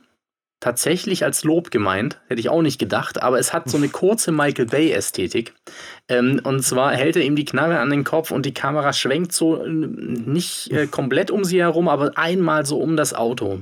Ja. Äh, in so einem, so, so einem kleinen Halbkreis, wie man es jetzt von Bad Boys oder so kennt, wie was Michael Bay total gerne macht. Und das macht die Szene einfach nochmal so viel cooler. das sind so diese kleinen Dinge, wo ich dann sage, oh, ja, geil. So, man weiß, es ist nicht gut. Man weiß, es, wieso tut er das? Der ist ja von Grund auf böse, aber er sieht halt auch verdammt cool aus, wie er das macht. Also jetzt mal ganz plump und dumm und stumpf gesagt, äh, sind das Dinge, an denen ich schon durchaus auch Freude habe. Ähm, und dann eben noch ein Denzel Washington, der das einfach noch extrem gut spielt. Also äh, Böse extrem cool Stil. spielt auch. Er, er, hat, man dieser Schauspieler hat sichtbar Spaß am Böse sein äh, in diesem Film. Und das Total. ist, äh, also finde ich herrlich, ihm dazu zu gucken. Aber ja, hast du recht. Also ähm, man merkt sehr schnell, er ist, ähm, er findet es schon geil. Also die, die, die Szene, die die bei mir äh, ganz, ganz klar äh, gemacht hat, okay, er ist ein sadistisches Arschloch, ähm, ist die, die ich von, schon genannt habe, diese äh, kurz vor Vergewaltigungsszene, wo Jake quasi das Mädchen rettet äh, Alonso überhaupt nicht hilft und nach getaner Arbeit geht er dann hin und ähm, macht eben total auf dicken Macker, stellt einen der Typen an so eine, so eine, an den Zaun und ähm, lässt ihn sein Ei aussuchen, welches er behalten möchte und schlägt ihm mit seinen beiden geladenen Waffen äh, quasi in die Eier. Ähm, und ja, also da, da, da demonstriert er einfach nur Macht und Überlegenheit. Und ähm, es fällt schwer, ihn da für irgendwas zu feiern. Obwohl er eben auch in der Szene eine gewisse Coolness ausstrahlt. Mhm. Aber da ist er wirklich das abgrundtief Böse. So. Ähm, trotzdem mag ich die Szene. Was sagt es über mich? Ich weiß es nicht. Ja, das, das ist halt das, was es so faszinierend macht. Das ist also auch diese unterschiedliche Darstellung von Villains eben ähm, so faszinierend macht, dass du entweder halt wirklich diese verabscheuungswürdigen Inkarnationen des Bösen haben kannst oder aber eben auch solche, die, die in der, in der Inszenierung einfach auch schon so anders dargestellt werden, dem Zuschauer so anders unterbreitet werden, dass du halt mhm. dann doch irgendwo fasziniert daran bist. Also ich, du hast den Film vorhin kurz angesprochen, ganz am Anfang. Ich kann auch, also für mich ist der Joker-Film von vor zwei oder drei Jahren halt kein, kein guter Film. So, ich mag den Film nicht. Mhm. Ähm, ja. Und ich habe so meine Probleme in der Darstellung, die der Film so hat, von gerade irgendwie Menschen mit, mit mentalen Krankheiten und Problemen. Ähm, aber es hat halt einen Grund, warum dieser Film so enorm erfolgreich war, weil das halt in der Art und Weise, was der Film darstellt, bei vielen Leuten schon was, was so kitzelt und was, was reißt, wo die Leute das gerne sehen wollen. Ja, klar. Und äh, ich, äh, ich, wie gesagt, ich will das gar nicht bewerten. So, ich glaube, da gibt es einfach so ganz unterschiedliche Präferenzen und äh, letztendlich, man redet so viel davon, irgendwie, wie cool es dann doch mal wäre, mittlerweile so diesen und diesen Willen mal irgendwie näher zu sehen. Ähm, es ist immer wieder auch ein großer Punkt, der in den äh, Superheldenfilmen der letzten fast 20 Jahre immer wieder angesprochen wird, wenn halt die Villains irgendwie nur sehr, sehr platt wirken oder sowas, sehr eindimensional wirken, ähm, wo es halt schon scheinbar auch einfach einen Push mittlerweile gibt dahin, dass man halt, also dass die, die, die kinogehende Bevölkerung oder so, die filmfreudigen Leute doch gerne gerne auch mehr immer mal Villains sehen wollen, mit denen sie doch irgendwie irgendwie connecten können oder irgendwie was äh, sich identifizieren können in einer gewissen Art und Weise oder sowas. Und ich, ich persönlich finde, es gibt, glaube ich, kein richtig und kein falsch dabei. Ich glaube, es ist halt mhm. halt immer eine Frage, wie man es einsetzt. Ähm, mein Herz, ich habe es in dem Podcast äh, schon mehrmals gesagt, ähm, mein Herz schlägt so, so tief für Mittelerde. Ja, und also Sauron ist jetzt kein komplexer Villain oder sowas. Mhm. Sauron ist halt einfach das Böse, so inkarniert. Ähm, letztendlich ja. hat er nicht mal eine physische Form im, über den Herrn der Ringe hinweg. Aber das tut dem keinen Abriss so. Diese Funktion, die erfüllt werden soll mit dieser Figur, ähm, ist halt total da. Und auch, auch wenn es halt, wenn ich keine Backstory dazu kriege oder sonst was oder eine tragische, eine tragische Kindheit oder sowas, die mir sagt, warum Sauron das jetzt tun will oder so. Ähm, er wird mir etabliert als einfach furchteinflößende, grausame Gewalt, die irgendwo in dieser Welt steckt ähm, und der es einen halt zu gebieten gibt. Und das funktioniert für mich genauso, wie es halt ein äh, Alonso Harris tun kann oder ein Tony Montana oder so, wenn ich das sehe und, und mitbekomme, so, ja, äh, diese Figuren werden ganz anders aufbereitet. Aber das, ja. das macht es jetzt ja. nicht weniger böse, aber es macht für den Zuschauer eben einen ganz großen Unterschied. Also wen ich vielleicht noch, das kann ich noch ansprechen, wen ich mal in meiner engeren Auswahl hatte bei Filmen, war äh, noch Michael Corleone. So. Und da im Prinzip steht der jetzt im Widerspruch zu einem Alonso Harris, weil der im, im ersten Paten ein eigentlich ein absoluter Saubermann ist und der Einzige in der Familie ist, der dieses mafiöse Leben nicht möchte und so weiter. Und dann gibt es eben so ein, wer den Paten gesehen hat, gibt es ein, gut, ist jetzt kein Spoiler mehr, die Filme sind uralt, aber äh, gibt es da so einen so so ein Trigger und dann ändert sich einiges. Und äh, der macht eine ganz schöne Achterbahnfahrt durch mhm. zum Paten dann eben. Ähm, und es catcht mich genauso wie ein Alonso Harris. Aber es ist nicht ohne Grund, dass ich diesen Tony Soprano so gerne da drin gehabt hätte. Aber er ist halt leider keine Filmfigur. Noch nicht. ähm, weil ich. Es ist, glaube ich, Geschmackssache am Ende des Tages. Äh, wenn ich jetzt an Serien denke, gibt es ja noch einen, einen, King Joffrey, der, der bei mir auch als, als Villain ganz, ganz, ganz krass äh, in sich in mein Hirn gebrannt hat, wenn wir an mhm. Game of Thrones denken. Ähm, und das war keinen, den ich jetzt unbedingt die ganze Zeit sehen wollte und den ich mega cool fand, aber es war einer. Äh, es war so ein bisschen masochistisch. Ich habe es nicht geliebt, ihn zu hassen, aber so ein bisschen schon. Also es ja. ist so, äh, er, er war wirklich das abgrundtief Böse, so. Ähm, und man hat aber mitgefiebert. Im Gegenteil Satz zu Alonso, wo ich immer sage, so hoffentlich lebt er lange, dass ich noch viele Szenen mit dem kriege, war es bei Joffrey so, ich hasse dich, hoffentlich geht er bald mal drauf. So, also ganz böse Gedanken. Ja. Und beides funktioniert. Also das war jetzt so das, was du ja auch beschrieben hast. Es erzeugt hast. Spannung viele, in dem Film. Ja, es erzeugt Spannung und äh, es gibt ganz viele verschiedene Ansätze. Ja, also um das vielleicht nochmal aufzugreifen, so letztendlich ist Alonso Harris halt eben genau so eine Figur, die so sich so ein bisschen abhebt von dem von dem so, so bösen, bösen Rest, sondern ja, so, so, bisschen, so viel eigene Agenda irgendwie mitbringt, so viel eigene, ähm, eigene Vergangenheit mitbringt und so Facetten mit dabei hat, die das Ganze eben doch ja mehr machen als so den, den Bösen so, sondern. Ja, das, das war so mein Kompromiss. Er ist nicht abgrundtief böse, aber es ist schon klar bei Training ja. dass er der Antagonist ist. Also das auf jeden Fall. Aber es ist halt auch da sehr schön also sehr spannend einfach mit anzusehen, wie er eben in verschiedenen Situationen dann auch reagiert und, äh, und sich auslebt. Also, wie gesagt, gerade die erste Hälfte ist irgendwie sehr davon geprägt, dass er ständig versucht, diesen, die, diese, diese Macht auszuleben, die er dort hat und diesen Sadismus irgendwie zu stillen, den er da, glaube ich, in sich spürt, diesen sadistischen Drang.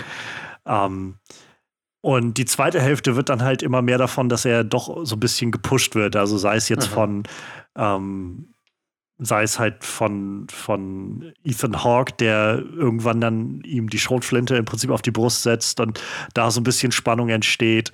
Ähm, oder aber dann, naja, gegen Ende, wenn die Russen mehr oder weniger vor der Tür stehen und die Zeit davonläuft, so. Er wirkt halt immer mehr, immer angespannter und immer ja immer skrupelloser. Also auch gerade dieses Element gegen Ende war dann so, wo dieser, dieser Shootout war, als, als äh, Ethan Hawke dann bei ihm vor der Tür stand und im Prinzip in sein Schlafzimmer rein ist. Er hat ja dann angefangen, mit der Schrotflinte in seiner eigenen Wohnung rumzuballern. Er ja. hat nicht geguckt und gefragt, wo sein Sohn eigentlich gerade ist. Das ist richtig, so. ja. Äh, Ethan Hawke kam halt rein und hat halt irgendwie gleich versucht, den Sohn irgendwo in Sicherheit zu bringen. Ähm, und letztendlich hat er seinen Sohn ja auch so ein bisschen als, als er dann nachher im Flur stand, schon so ein bisschen als, als Köder fast schon benutzt, um zu sagen, hey, Jake, vielleicht kommst du besser mal raus, sonst könnte meinem Sohn hier irgendwas passieren, so ungefähr. Ja. Und das kann man jetzt natürlich fragen, wie ernst oder nicht ernst er das meint, aber so oder so ist er auf jeden Fall ein ganz schönes Risiko eingegangen, was das angeht. Und, ja. Ich finde, das zeichnet die Figur noch mal etwas intensiver. Also ich finde, man kriegt das immer so angeteased, so, oder was heißt angeteased? Man kriegt das schon offensichtlich gezeigt, wie weit er bereit ist zu gehen, um seine eigene Haut zu retten. Und so im Showdown, finde ich, ist das nur so ein Gipfeln. Also auch die Geschichte mit seinem Sohn, letzten Endes ist Alonso Harris immer sich selbst der Nächste. So, und ja. das, ähm, das kommt da sehr schön bei raus. Und deswegen ist er auch der klare Antagonist. Das wäre bei einem Tony Soprano nicht so. Bei ihm ist das aber so. Und ähm, das finde ich tatsächlich dann auch wieder ganz gut und spannend. wir haben gerade so, so viel über so viel über Tony Soprano geredet, wie gerne ich aber das Ende des Films gehabt hätte. Weiß ich, er, äh, er steht dort an dieser Ampelkreuzung. Nicht die Russenmafia, das sind die Italiener, ne? Nee, nee er, steht, er steht an der Ampelkreuzung. Neben ihm äh, hält dieses Auto an, er guckt und vor ihm fährt ein Laster vor und Cut to Black und Don't Stop Believe.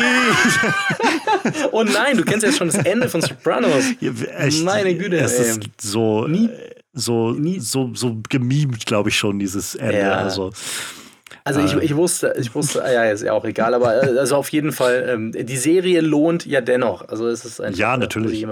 Und ich, ich habe mir eigentlich vorgenommen, wenig darüber zu sprechen, aber du merkst schon, wie sehr ich an, an der Serie und dem das Charakter hänge. Ich, ich fand es jetzt, ich habe jetzt gedacht, du sagst, es ist nicht die Russenmafia, sondern er hat irgendjemand aus, aus äh, von, von der Ostküste, aus Jersey äh, platt gemacht und jetzt äh, kommen kommt die alte Gang vorbei und macht kurzen Prozess. Nee, aber also Alonso Harris an sich äh, ist da anders gezeichnet und klarer gezeichnet, sagen wir so. Oder in eine bestimmte Richtung und er ist immer noch eine, ich würde immer noch sagen, das ist immer noch äh, äh, eine Grauzone. So, so richtig, äh, alles wissen wir ja nicht über den Charakter, aber da wird schon klar, ähm, letzten Endes er fände es bestimmt nicht gut, wenn sein Sohn oder seine Frau, eine seiner Frauen, da drauf geht. Äh, aber letzten Endes ist das was, was er in Kauf nehmen würde. Und, ne, vor allem, ähm, ich glaube, der Unterschied ist, also ich kann mir gut vorstellen, wenn jemand seinem Sohn was antun würde oder seiner Frau, also Eva Mendes, dann ja. würde er wahrscheinlich vor, vor Wut zerbersten und irgendwie ja, Rache ohne ja. Ende schwören. Das wird ja auch gezeigt. Er ist ja auch jemand mit einer sehr dünnen Zündschnur und sehr kurzen Zündschnur. Mhm. Also er ist ja, ja. das ist ja gerade das Problem, dass er den Russen umgebracht hat, weil er sich eben nicht so gut unter Kontrolle hat. Ähm, aber andersrum, also ja, er würde wahrscheinlich Rache schwören, aber andersrum ist er, glaube ich, wäre er durchaus bereit, seine Familie zu opfern, wenn es ihm selbst den Hals retten kann. Genau. Ja. Ansonsten, da steckt so ein ähm, bisschen so ein, fast schon so ein, weiß nicht, so ein Gottkomplex fast schon irgendwie drin. Also jemand, der wirklich so machttrunken ist und das Gefühl hat, dass er über alles so halten und walten kann, wie er das gerne möchte. So. Kommt ja auch deutlich raus. Also die ikonischsten Zitate äh, sind alle Gottkomplex-esque. Also King Kong ain't got shit on me ist ja nur eins, das bekannteste. Ansonsten ist noch diese äh, äh, They build prisons because of me. Ja. Äh, und, und, und, und, und. Also er ist schon sehr von sich eingenommen. Und ähm, was ich auch ganz spannend finde, ist, was dann in dem Viertel, in dem seine Frau wohnt, alle so von ihm halten. Also ja. irgendwie hat er alle zeitweise zumindest in der Tasche gehabt, sodass alle ihn äh, auf eine gewisse Art und Weise, sage ich jetzt mal, tolerieren und äh, ihm zum so respektieren, Respekt. ja. Nee, nee, tatsächlich also, tolerieren. respektieren mehr so in so einem Sinne, sie haben halt Angst vor ihm, aber Genau, also, also, also ich würde es wirklich tolerieren, also da ist auch keine Akzeptanz oder, oder Respekt da. Ähm, Respekt nach außen hin, dass er denkt, sie respektieren ihn, aber eigentlich ist da eine Angst da, er hat sie halt in der Tasche, deswegen tolerieren sie mhm. ihn. Man merkt ja auch dann am Ende, äh, als sich das Blatt wendet, steht keiner äh, ihm zur Seite. Im Gegenteil. Ähm, da ist halt, glaube ich, alle auch noch mal so ein bisschen dieses gesellschaftskritische Moment drin, dass halt sie anfangen, quasi sich gegen ihn aufzulehnen in dem Moment, wo Jake ihm die, die Marke vom Hals reißt. Und mhm. das ist, glaube ich, so eine der cheesigsten Lines gewesen, fand ich in dem ganzen Film. So, you don't deserve this. okay. Ja, das stimmt. Aber das ist tatsächlich aber, Ende 90er, Anfang 2000er. Ja, ja, also das passt da sehr gut in die Zeit. Und aber quasi so dieser Moment, an dem Moment, wo, wo er quasi diesen Polizistenstatus verloren hat, ist, mhm. ähm, so symbolisch jedenfalls, ist dann, wo das Viertel anfängt, sich neben ihm aufzureihen. Ja. Um, ähm, und das ist schon irgendwie sehr, sehr nett gewesen, als dann, als er dann irgendwie meint so, so that's how it is. Und dann einer von den Leuten meint, yeah, that's how it is. Und mhm. so, ja. Aber wie gesagt, selbst da konnte der Film sich dann nicht entscheiden zu sagen, jetzt hier wird, hier findet Alonso Harris sein Ende, sondern selbst dann hat er sie alle nochmal vertrieben, um dann von den Russen gekillt zu werden. Ja, das, das musste da einfach etwas spektakulärer sein, so. Klar. Ich äh, tatsächlich glaube, beim ersten äh, Schauen hatte ich es auch erwartet. Also es fühlt sich auch tatsächlich so an, dass das jetzt sein Ende mhm. ist. Da ist ja auch die große Rede von ihm und. Ja, und Ethan ähm, Hawke zielt ja auch schon ab. Der ist ja dann auch schon weg. Genau, genau, ja. Das ist, da hätte man den Schlussstrich auch ziehen können. Und wahrscheinlich wäre es auch da passiert, aber er musste halt noch ein Stück drüber. So, man musste die Storyline der Russen noch abschließen. Keine Ahnung. Ja, wie, wie, gesagt, ich glaube, es hat auch einfach was so mit diesem glorreichen Ende zu tun. Es ist halt nicht sehr ja. glorreich, wenn du von so einer Gruppe von Leuten, die da steht, irgendwie ja, in den Rücken geschossen wirst oder sowas. Ja. Aber es ist halt deutlich glorreicher, wenn du dann da auf der, auf der, auf dem Freeway stehst und weiß ich nicht, fünf, sechs Leute da stehen mit ihren automatischen Gewehren und dich halt mhm. im Kugelhagel, der noch so in Zeitlupe gezeigt wird und so. Ähm, dann, dann, ja, dann Wobei ich, wo, also ist tatsächlich auch so, wobei ich das ganz gut fand. Also ich meine mich zu erinnern, dass er da auch selbst in dieser Situation noch versucht, irgendwelche Deals zu machen. So. Also, oder sich da irgendwie noch aus der Affäre zu ziehen, rauszureden, wie auch immer. So. Habe ich das ja. noch richtig in, in Also Erinnerung? bei den Russen nicht, aber bei den, bei, der, bei den Leuten in der Straße halt. Sagt er auch quasi noch. Russen, nee. Ist nicht bei den Russen auch, dass er da irgendwie zum Kofferraum noch möchte oder irgendwas? Also er steht, er steigt aus, aber an dem Punkt ist er schon so durchlöchert, er kann dann eigentlich ah, nicht mehr wirklich irgendwas sagen. Er schleppt sich dann da so ein bisschen am Auto lang und wird dann ah, halt okay. nochmal, äh, und dann steht er nochmal quasi auf und steht dann da so mit dieser Kreuzpose und wird dann von den Kugeln okay. ja, also was ich, was ich merke jetzt, wo ich so drüber nachdenke, so von dem Charakter, äh, wieso ich den wahrscheinlich ausgewählt habe anstelle von Tony, ist auch, er wirkt sehr überzeichnet, sehr extrem irgendwie in seiner Art. Ähm, fast zu extrem, dass man jetzt sagen würde, sowas gibt es in der Realität. So. Mhm. Aber tatsächlich habe ich Menschen kennengelernt, die so sind wie Alonso Harris, beziehungsweise also so mit, mit demselben ähm, er ist ja schon auch ein, irgendwie ein, er hat eine gewisse Art Charme, so, oder, mhm. oder so ein, er, er, er transportiert äh, einen gewissen, was, was, was Reizvolles, was Interessantes irgendwie. Er ist irgendwo auch ein Schwätzer, also so, so Menschen, die einen irgendwie in, in Bann ziehen können oder von Dingen überzeugen können, äh, wo man denkt, naja, ja. sorry, nee, never ever.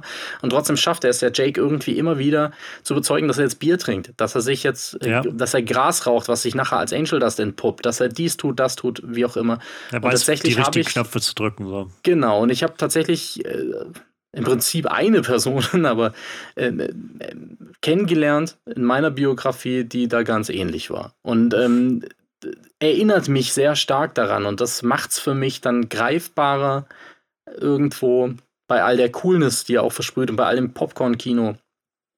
Äh, und vielleicht habe ich den deshalb auch so ein bisschen ausgewählt, weil ich einfach dann äh, äh das da wieder gesehen habe und sage, das ist ein besonderer Villain. So, der funktioniert für mich, weil den könnte es wirklich geben ja, nochmal so ganz persönlicher äh, ja. Anreiz irgendwie. Aber ich finde das ein spannendes Element, was du gerade nochmal ansprichst, dieses, dieser Punkt, dass er die Knöpfe der Leute zu drücken weiß. Also, dass mhm. er, er fängt ja quasi in der ersten Szene mit Ethan Hawke schon an, ihn ja. Quasi aufzuziehen und ihn so in seine Position zu drücken, sozusagen, und zu sagen, hier ist dein Status, hier ist dein Rang. So, mhm. wenn er da mit seiner Zeitung sitzt und sagt irgendwie, ähm, dann so von wegen nicht reden und wenn er dann irgendwann redet, dann legt er die Zeitung weg und sagt, jetzt erzähl mir irgendwie eine Geschichte, wenn du hier ja. schon mal eine Zeit verschwendest oder so. Und äh, und dann aber an anderen Stellen halt auch ganz genau weiß zu sagen, okay, du hältst jetzt die Klappe, weil hier wird jetzt nichts in dem Kreis, in dem wir jetzt reingehen, wird halt nichts weiter gesagt als das, was notwendig ist oder was auch immer so. Und ich finde es halt so, also es war tatsächlich so ein Moment, wo ich echt erstaunt war, also das habe ich nicht kommen sehen, war halt dieses, dass er nachdem sie Roger erschossen haben und er es dann schon diesen Showdown gab, also Ethan Hawke ihm die Schrotflinte auf die Brust gelegt hat und ähm, alles sehr angespannt war und er dann angefangen hat, ihn so runterzureden und zu sagen, so von wegen, ne, Beweislage ist ein bisschen schwierig und so, leg einfach die Schrotflinte weg und äh, dann Ethan Hawke sich darauf eingelassen hat, die Cops kommen und so, alles wird so ein bisschen aufgelöst.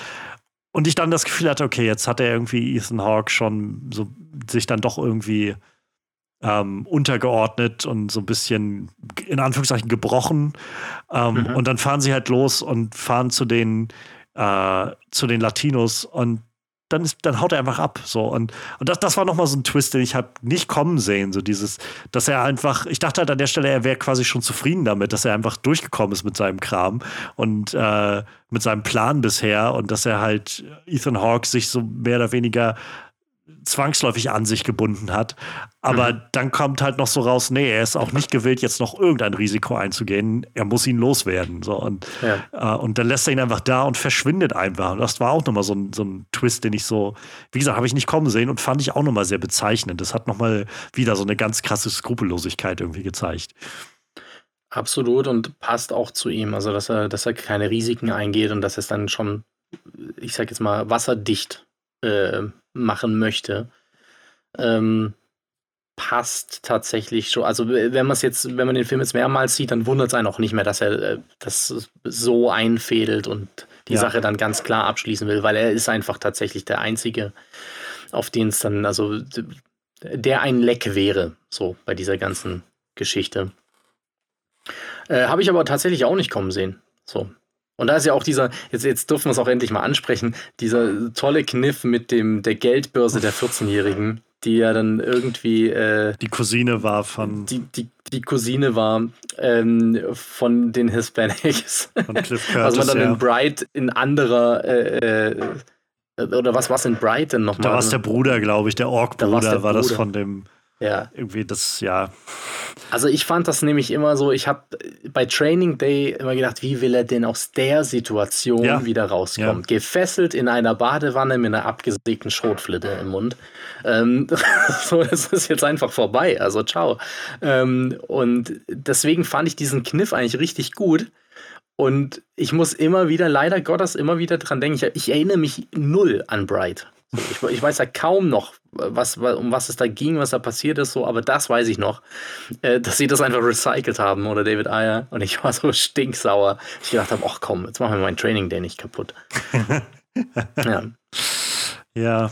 Das wollte ich jetzt noch kurz. Äh, weil, ja, also, ja. Ich finde also, es bis heute auch ein guter. Gut. Ja, es ist bis heute ein guter Kniff. Es ist zwar natürlich ein bisschen hergeholt, so Los Angeles ist groß, aber ja, könnte ja sein. So funktioniert für mich, für die Art Film tja, ist vielleicht wieder so ein bisschen dieses, dieses Unterschwellige, die sind ja doch irgendwie alle verwandt oder so. Aber ich hoffe ähm, nicht, dass es so beabsichtigt war. Ja. beabsichtigt war es, glaube ich, nicht. Und es ist, wie gesagt, nee. es ist schon ein, ein guter Storytelling-Kniff. Also, ja. weil man ja vorher schon die, also diese Szenerie mit der Cousine und diese, diese beinahe Vergewaltigung, die dort stattfindet, ja. ähm, die ist ja schon so sehr geframed in dem Moment, nicht als Setup für irgendwie dieses Ende, sondern so als dieser Moment, wo, wo Jake sich sozusagen irgendwie beweisen soll in den Augen von mhm. äh, Alonso Harris oder man auch dieses, dieses Element hat von Alonso, der sich, äh, der sich da nicht einmischt und der das Ganze so ein bisschen sadistisch irgendwie auskostet. Mhm. Es, hat, es, schwingt so viel Charakterisierung mit, dass man das gar nicht in, also ich jedenfalls, ich habe es nicht in Betracht gezogen, dass das Ganze ein Setup sein würde für halt ja. das, das Ende letztendlich. Und er sagt, also er nimmt ja dann auch noch die Brieftasche mit und ja. äh, steckt die sich sie, ein. Sie sagt auch, wer ihre Cousins sind. Also sie, sie im Prinzip ja. sagt sie, zu welche, welche Gangangehörigkeit äh, ihre Cousins haben und dass sie die dann platt machen werden. Also sie droht ja den Vergewaltigern äh, quasi schon damit. Aber als Zuschauer beachtet, also schenkt man dem nicht weiter Beachtung. So, das ist, bedenkt, das ist halt jetzt, sie ist halt logischerweise äh, äh, sauer und wütend und droht ihnen jetzt was an, aber ähm, man glaubt nicht, dass da nochmal die Klammer geschlossen wird. So. Ja, genau. Ja. Und äh, wie gesagt, insofern ein sehr cleverer Schachzug. Also das, das ist schon sehr, sehr gut umgesetzt. Ähm, ja, ich frage mich jetzt gerade so, also wir, wir, haben jetzt ganz viel über Alonso Harris gesprochen. Ähm, der ja, wie jetzt schon mehrmals angesprochen, verstirbt am Ende des Films. Ähm, der Film ist jetzt 20 Jahre alt. Meinst du, es gibt eine Variante, wie man die Geschichte frisch erzählen könnte, wie man die Geschichte vielleicht anders erzählen könnte? Gäbe es irgendwas, also du hast jetzt schon sehr viel von Alonso Harris geschwärmt, auch heute. Äh, würdest du Alonso Harris gerne wiedersehen in irgendeiner Form? Nein. Ich glaube nicht. Ich bin, ich bin, also ich mag das alles. Äh, und man hat ja jetzt in diesem Podcast auch gehört, was für ein riesen Sopranos-Fan ich bin. Ich habe jetzt die, also die Serie, glaube ich, dreimal gesehen sogar. Meine Frau habe ich dazu gebracht, die Mafia-Geschichten gar nicht mag. Und die liebt das jetzt tatsächlich. Aber ähm, da gibt es jetzt auch bald äh, diesen, äh, diesen Film, ähm, wo Tony von, von seinem dem, dem jüngeren, also dem Sohn von James Gandolfini mhm. gespielt werden soll. Und ich bin auf der einen Seite voller Vorfreude und auf der anderen Seite weiß ich nicht, brauche ich das. Weil das einfach für mich so funktioniert, wie es ist. Und Training Day ist ähnlich. Es funktioniert für mich, das ist eine coole Geschichte, cooler Charakter. Ich brauche jetzt nicht nochmal den 25. Aufguss. So ähm, ein Beispiel, das ich gerade ganz extrem habe. Ich habe The Suicide Squad noch nicht gesehen. Ich freue mich drauf. Ich hoffe, der wird gut. Aber ich habe zum Beispiel zu viele schlechte Fassungen äh, von Filmen gesehen, wo Harley Quinn eine große Rolle spielt. Ähm, ich weiß nicht, ob ich das brauche. So. Also ich könnte mir natürlich was vorstellen, was man machen könnte. Und das könnte auch cool werden. Aber dass ich jetzt ähm, zittere und bange und hoffe, dass ein Film über Alonso Harris erscheint. Äh, das, nee, Was, das ist nicht so. Also, ich meine, dass der kommen wird, das ich, hab, ich hatte nichts davon mitbekommen. Ich glaube, es gab nee, eine nee, Serie, so. die angesetzt wurde oder so, die irgendwie so lose auf dem Film basiert oder sowas. Ich habe davon auch nichts mitbekommen, als dass ich das nur in einem Wikipedia-Artikel heute noch gelesen hatte. Ähm, aber also du meinst jetzt gerade so, du, du, dich dürstet es danach nicht oder so. Aber mhm. es, es gäbe halt schon so Szenarien, die du dir ausmalen könntest, ja, so grob. Ja, ja, ja. Was, also was ich, kannst ich du dir denn vorstellen? Also im Prinzip fände ich es ganz spannend, weil es in, in Training Day auch von Roger angesprochen wird, dass er als Frischling so auch äh, ähnlich motiviert war wie, wie Jake, also Ethan Hawks Rolle. Und für mich wäre natürlich spannend, oder das ist eigentlich ein, was, was in Hollywood schon sehr oft gemacht wurde, äh, ähm, so diese Geschichte zu begleiten, wie wurde er denn zu dem korrupten Cop? So, ja. ja aber auch ein bisschen langweilig. Also das wäre eine einfache, also Herangehensweise könnte man mit Sicherheit eine coole Geschichte draus stricken, wenn man noch den passenden Schauspieler für die junge, jüngere Version von Alonso Harris finden würde. Also ich meine, ähm, muss ich, ich sagen, aber wer da gerade so offen, der offensichtliche ich, wäre? Ich habe einen im Hinterkopf. Äh, wir können es auch gleichzeitig sagen. Äh, also ich glaube, der offensichtliche, meiner Meinung nach, wäre halt äh, wie du es gerade schon gesagt hast, James Gandolfinis Sohn, wäre halt wahrscheinlich Denzel Washingtons Sohn. Ah, okay, ich hatte Michael B. Jordan im Kopf. John, John David Washington wäre jetzt so, glaube ich, die off offensichtliche Variante. Okay. Aber Michael B. Jordan ist ein guter Einwand. Also ähm, mhm. ähm, auch sehr. Den könnte man, glaube ich, auch sehr gut paaren, wenn man sagt, komm, lass, lass Ryan Kugler das Ding inszenieren. Also die beiden harmonieren irgendwie immer sehr ja. gut miteinander, habe ich das Gefühl. Ja. Nee, also, aber ich weiß nicht, ob das nicht vielleicht ein bisschen langweilig wäre. Ich glaube, also, was mich wirklich mehr in, also interessieren würde, wäre wahrscheinlich so ein ähm, Mini-Prequel. Ich würde, glaube ich, gerne nochmal einen Film sehen, der jetzt wie Training Day nur an einem Tag spielt. Vielleicht nur in einer Nacht. Und zwar die Nacht in Vegas. Ähm, ich glaube, das hm. fände ich ganz fänd ich spannender. So ein bisschen ja. im Stile von Snake Eyes mit Nicolas Cage, was ja so ein bisschen so ein One-Shot-Film ist. Why not irgend so einen Kniff raussuchen, wie der Denzel Washington rein? Äh, muss man halt irgendwie hinkriegen. Er ist jetzt schon ein bisschen älter. Ähm, aber ich glaube, dass diese Story würde mich mehr fesseln so einfach eine Nacht wieder so ein bisschen gerusht, wieder so äh, einfach, dass man so auf Messerschneide ja. äh, da so die Spannung oben hält, fände ich spannender. Vielleicht ähm, könnte man das Ganze tatsächlich noch so ein bisschen so ein bisschen twisty machen, indem du quasi über den Film das gar nicht groß rausposaunst, dass es sich hier um Alonso Harris handelt genau, und dass das ja. quasi zum Schluss so, als wenn dann irgendwie der der Russe mit blutig, matschigem Kopf da vor ihm liegt, irgendwie dann so im letzten Shot irgendwie dann rauskommt. Das Ganze ist, äh, ist Alonso Harris oder so. Das ja. wäre vielleicht ein netter, netter Winkelzug für das Ganze noch. Absolut, ja. Ich glaube, das wäre ganz cool. Ich glaube, das würde ich mir anschauen, auf jeden Fall. Und da hätte ich, glaube ich, da könnte man mich auch hypen. Je nachdem. also mehr auf jeden Fall. Als das ist halt so, die Frage, wie man es macht. Ich bin jetzt generell nicht gegen Prequels und Sequels und Reboots und so weiter. Ich denke mal nur so, wenn man halt irgendwie was Frisches dem Ganzen hinzuzufügen hat, warum nicht? Ähm, mhm. Aber ich glaube, sowas kann halt, also gerade bei der Figur könnte das schon was haben. Und also ich habe jetzt natürlich nicht diese langjährige Beziehung zu diesem Film, weshalb das leicht für mich ist zu sagen.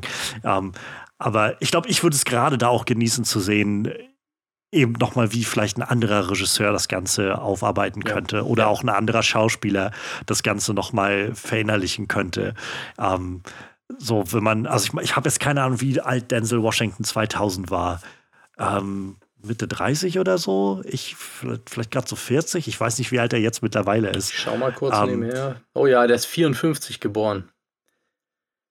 Ja, dann war er ja, Mitte 40. Ähm, ja.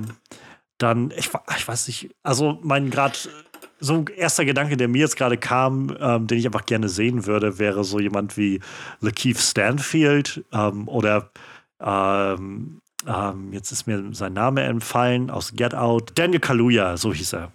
Genau. Ähm, könnte ich mir irgendwie gut vorstellen, aber ich glaube, die sind noch ein bisschen zu jung, glaube ich. Die sind noch ja, wobei, so also man vielleicht ein bisschen zu jung, wobei so ein bisschen Bart her und äh, ja. gut Friese geschnitten und so, das ist, glaube ich, gar nicht so schwierig. Und also für mich ist es ähnlich wie bei der Jack Ryan-Rolle. Es muss nicht äh, die, derselbe Schauspieler äh, verkörpern. Aber naja, es sind schon große Fußstapfen. So. Ja. Also, ähm, aber wenn man da den richtigen für findet, ähm, kann das funktionieren. Ist aber kein No-Brainer. Also ich finde bei Alonso Harris und der Art und Weise, wie Denzel das gespielt hat, er hat ja nicht ohne Grund einen Oscar dafür gekriegt. Ja, ja. Ähm, ja, aber finde ich eine gute Idee tatsächlich, äh, äh, das dann nicht an die große Glocke zu hängen, sondern einfach einen ganz anderen Film mit anderem Titel irgendwie und dann eher am Ende kommt das dann raus. Ähm, Wäre auch marketingtechnisch gar nicht so doof. Das, das, ich finde sowas immer ganz nett. So, es ja. gibt es ja nicht so häufig, dass, äh, dass man das fährt, aber wenn, dann ich glaube ich, bei Split, oder? Nice. Äh, Split hatte das diesen, genau, dass dann dieser große Twist kam. Das Ganze ja. hat doch zu tun mit, mit den anderen Shyamalan-Filmen. Ja. Ähm, das das wäre schon ganz nice, glaube ich. Das könnte gut ja. hinhauen. Ähm, kann überlegen, wen könnte man noch so in, ins Boot holen dafür. Ähm, Steve McQueen ist auch so ein, so ein Regisseur, dessen Film ich in, also der vor allem, glaube ich, zwei, drei große hatte in den letzten Jahren. Ähm, 12 Years a Slave war so wirklich großer Film von ihm. Mhm. Ähm, und ähm, Shame mit Michael Fassbender, den habe ich noch nicht gesehen, aber ich habe so viel Gutes davon gehört. Ähm, aber vor allem sein jüngster Film war Widows und Widows war tatsächlich so ein Film, der es geschafft hat, ziemlich, für mein Empfinden ziemlich gut, so diese Balance hinzukriegen zwischen immer mal wieder sehr ausbrechende und schneidende Action und so diesem dramatischen Aspekt. Ähm, das könnte ich mir fast vor, also könnte ich mir gut ausmalen. Plus, dass ähm, das vielleicht auch so ein bisschen in dieses Element reingeht, was ich am Anfang mal angesprochen hatte ich konnte mir definitiv gut vorstellen, dass dieser, dieses Setup von, von äh, so einer Figur wie Alonso Harris, der eben so ein korrupter Cop ist, eben schon so eine gewisse ähm, sozialgesellschaftskritische Komponente hat. Und mhm. äh, würde ich jetzt auch so jemanden wie Steve McQueen zutrauen, dass der das auch in einer Art und Weise handelt, die halt nicht zu dick aufgetragen ist, aber eben so ein bisschen, bisschen ähm, bewusster mit drunter schwingt, als ich das bei Training Day das Gefühl hatte. Ich würde gerne noch einen anderen Regisseur ins Spiel Sehr bringen. gerne. Ich kann nur den Namen nicht aussprechen. äh, Alejandro González Inarito. Also von äh, ah. äh, Regisseur von Birdman, Revenant, oh, ja. äh, 21 Gram, Babel. Ähm, könnte ich mir auch sehr gut vorstellen, weil ich die ganze Zeit in meinem, als also in meinem inneren Auge uh. schon so einen One-Shot-lastigen, ja. aber sehr düsteren und harten Action-Thriller gesehen habe. Und ich behaupte jetzt, dass er auch diese, ich sag jetzt mal, gesellschaftskritische Komponente anders angehen würde. Ja. Und das ähm, würde, glaube ich, auch sehr konzeptionell werden, könnte ich mir vorstellen. Ja. Also Birdman ist ja. ja auch schon sehr konzeptionell. Und ja. wenn man das so es macht voll Sinn. Also ich finde das sehr einleuchtend, wenn du das, wie du es gerade sagst, so eine Nacht ähm, die man Alonso Harris irgendwie durch die durch die Stadt begleitet. Er könnte den ganzen Film über einfach nur Harris genannt werden von den Leuten, die ihn kennen oder so. Mhm. Und äh, man würde dann die Verbindung noch gar nicht so schnell machen oder sowas. Da, also das, glaube ich, hat nicht nur das hätte nicht nur das Potenzial, dass es sehr, ähm, sehr, sehr eine sehr spannende Geschichte wird, die irgendwie so ein bisschen den Twist hat, sondern gerade in den Händen von jemand wie Inarito einfach auch noch mal sehr anders wird als Training Day, wo man mhm. wirklich das Gefühl bekommt von, ja, das, das ist jetzt nicht einfach Training Day 2.0 oder 0.5 oder ja. wie auch immer, sondern das ist schon noch mal eine ganz, der macht schon mal noch mal eine ganz eigene Sache da draus. Genau, das würde für mich aber auch, also so, so diese klassischen Prequel- Geschichten so more of the same, ähm, das ja. würde für mich auch nicht funktionieren. Ja. Also auch nach so einer langen Zeit. Und ich meine, so, also er ist ein ikonischer Charakter, aber er ist jetzt in der Popkultur nicht so gefestigt, trotz des Academy, äh, Academy Awards wie jetzt, äh, keine Ahnung, Joker oder so. Mhm. Dementsprechend fände ich es dann schon wichtig, wenn da so eine künstlerische Komponente oder irgendwas anderes einfach noch den Film mitträgt. Das braucht ja. der Film und das würde es auch zu einem besseren Kinoerlebnis für Cineasten machen. Also eigentlich bediene ich mich nur selbst. Ich habe jetzt gerade auch, äh, wenn ich so drüber nachdenke, extrem darum, darum machen wir das doch hier. Film. darum machen wir das doch hier. genau. Nee, ist eine gute Idee. Also Inarito äh, ist sehr, ja, würde auf jeden Fall nochmal einen sehr interessanten Spin reinbringen. Ähm, wer mir gerade noch so einfiel, einfach weil ich so gerade mal bei, bei IMDb ähm, nochmal durchscrolle, ähm, Regina King hatte jetzt Anfang des Jahres ihr Regiedebüt, also ihr Feature-Film-Regiedebüt. Die hatte vorher schon viel Fernsehen, immer so Episoden gemacht, unter anderem. Und also Schauspielerin ist sie halt auch, hatte unter anderem in, äh, in der Watchmen-Serie von Damon Lindelof die Hauptrolle gespielt. Ähm, mhm. Die hatte jetzt ihr Regiedebüt Anfang des Jahres mit äh, One Night in Miami, hieß der Film ich glaube, es war mhm. Anfang letzten Jahres. Ich, Zeit ist äh, in der Pandemiephase sehr, sehr unterschiedlich. Ähm, aber der, der, den fand ich gut. nur als Schauspielerin. Also ich, ich kenne ihre oder ihren Film, also äh, One Night in Miami kenne ich nicht. Ich kenne sie nur als Darstellerin. Das wäre halt auch nochmal so ein Film, der halt einfach über eine Nacht quasi passiert und ah, okay. der, mhm.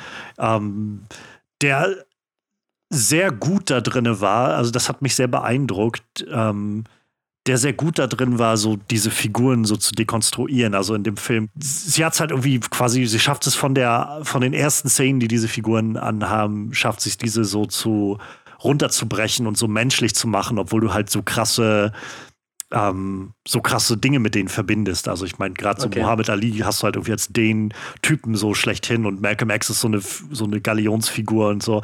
Und sie schafft es, das schon bestehen zu lassen, aber die alle so ein bisschen davon zu befreien und so den Kern herauszuschälen, irgendwie den menschlichen mhm. Kern in denen. Äh, das ist bei mir hängen geblieben und wo ich jetzt so gerade drüber nachdenke, das könnte ich mir so für gerade so eine, so eine Story über Alonso Harris auch sehr gut vorstellen, dass man da ihn über eine Nacht nochmal richtig richtig kennenlernt und so mitbekommt, was da in ihm drinne so, so passiert. Könnte ich mir, könnte ich mir mhm. gut vorstellen. Mensch, Klingt das ist, da sind auf Absolut. jeden Fall äh, nette Sachen bei. Also ich glaube, da könnten wir so ein bisschen was Interessantes rausholen. Ich hoffe, dass irgendwer mithört, der. Vielleicht besser als das Original, ja. Das ist, ne? Also, um, ähm, wir verkaufen an, diese bitte. Idee. Für mehr Details bitte E-Mail an Onscreen Podcast. Also, ich weiß nicht, ihr habt ja eine E-Mail-Adresse. Ähm, ich werde das alles verlinken, wo, wo okay, ihr uns finden perfekt. könnt. Also, äh, das, ist, äh, das ist immer gut zu erreichen. Vielleicht muss ich so eine Hotline einrichten, wo Studios sich melden können. das ist, das, äh, so, man muss so ein bisschen diese äh, die Eier zeigen, die, die äh, Denzel Washington hat in dem Film und einfach sagen, Absolut. So, ihr ruft mich gefälligst an. Ich hatte noch ein letztes kleines Spielchen.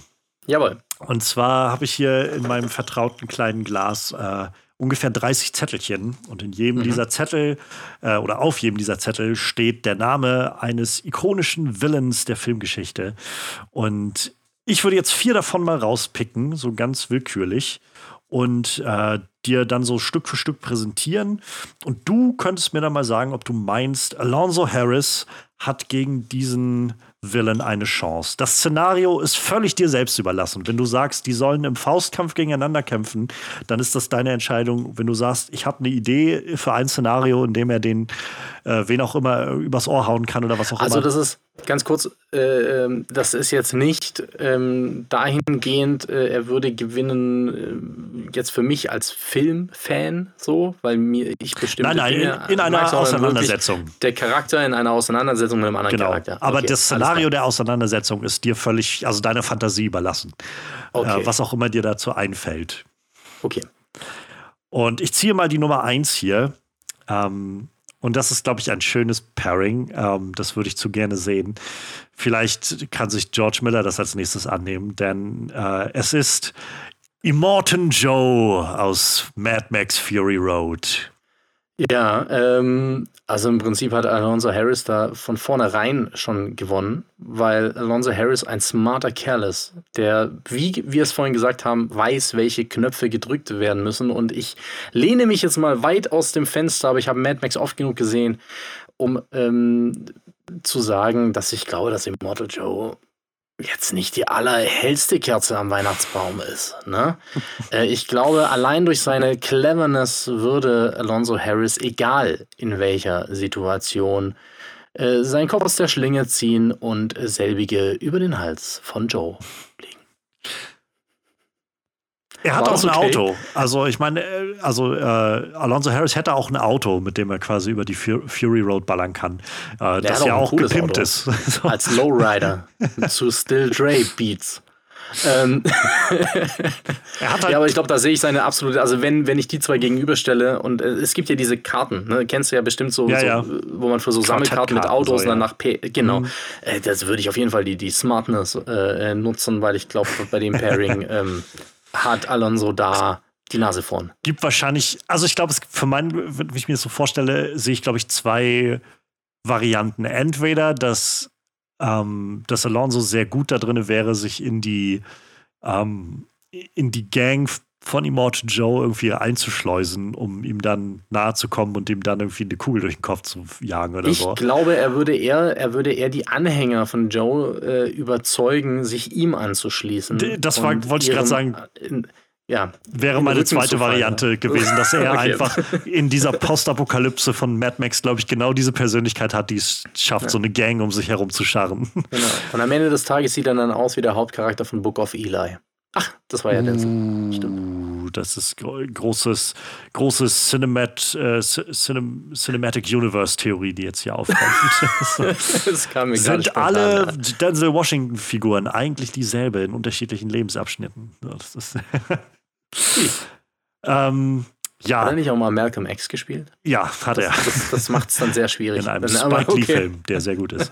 ähm, der, sein nächster Gegner, also ich glaube, ich würde dir zustimmen, ich glaube, Immortan Joe ist letztendlich ja ein ziemlich abgewrackter Typ, der irgendwie ständig ein Beatmungsgerät braucht, um überhaupt durch die Gegend zu kommen. Ja. Ähm, sein nächster Gegner könnte, glaube ich, ein bisschen schwieriger werden, ähm, denn sein nächster Gegner ist aus dem Klassiker The Matrix Agent Smith. Es geht ja nicht darum, dass ich äh, Alonso Harris jetzt immer gewinnen lasse, ne? sondern was ich denke, ob er gewinnen würde. Meinst du, oder es nicht, gibt ne? ein Szenario, in dem er bestehen kann? in dem Alonso Harris selbst der Virus ist. Das Virus, Verzeihung. Ähm, also, er, nee, ist ja eh das Virus. Neo ist ja das Virus aus Sicht von Mr. Smith, ne? Hm.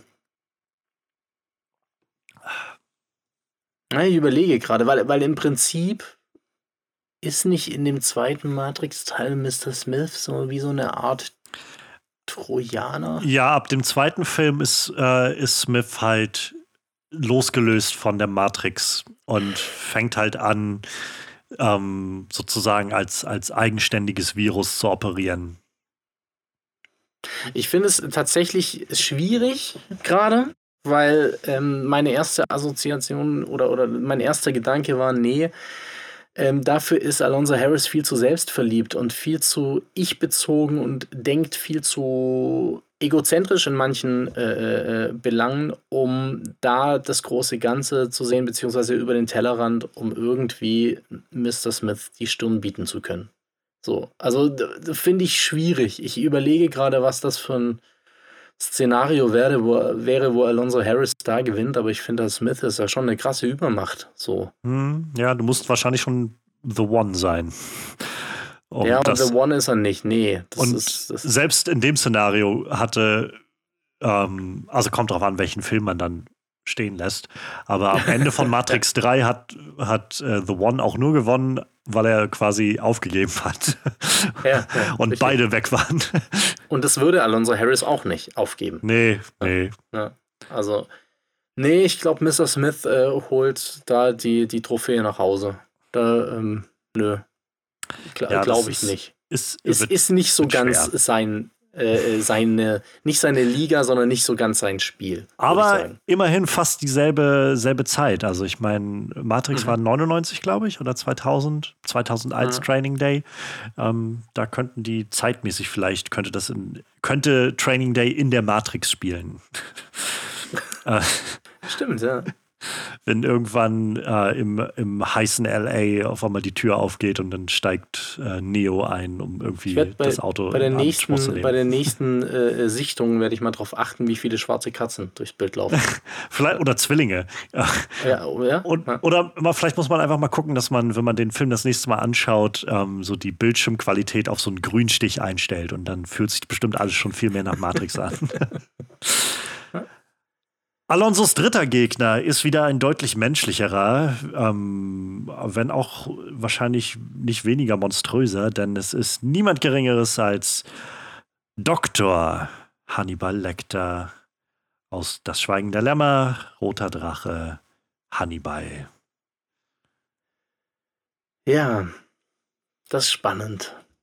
Das ist spannend. Beide sehr gewieft, auf eine andere Art und Weise. Hm.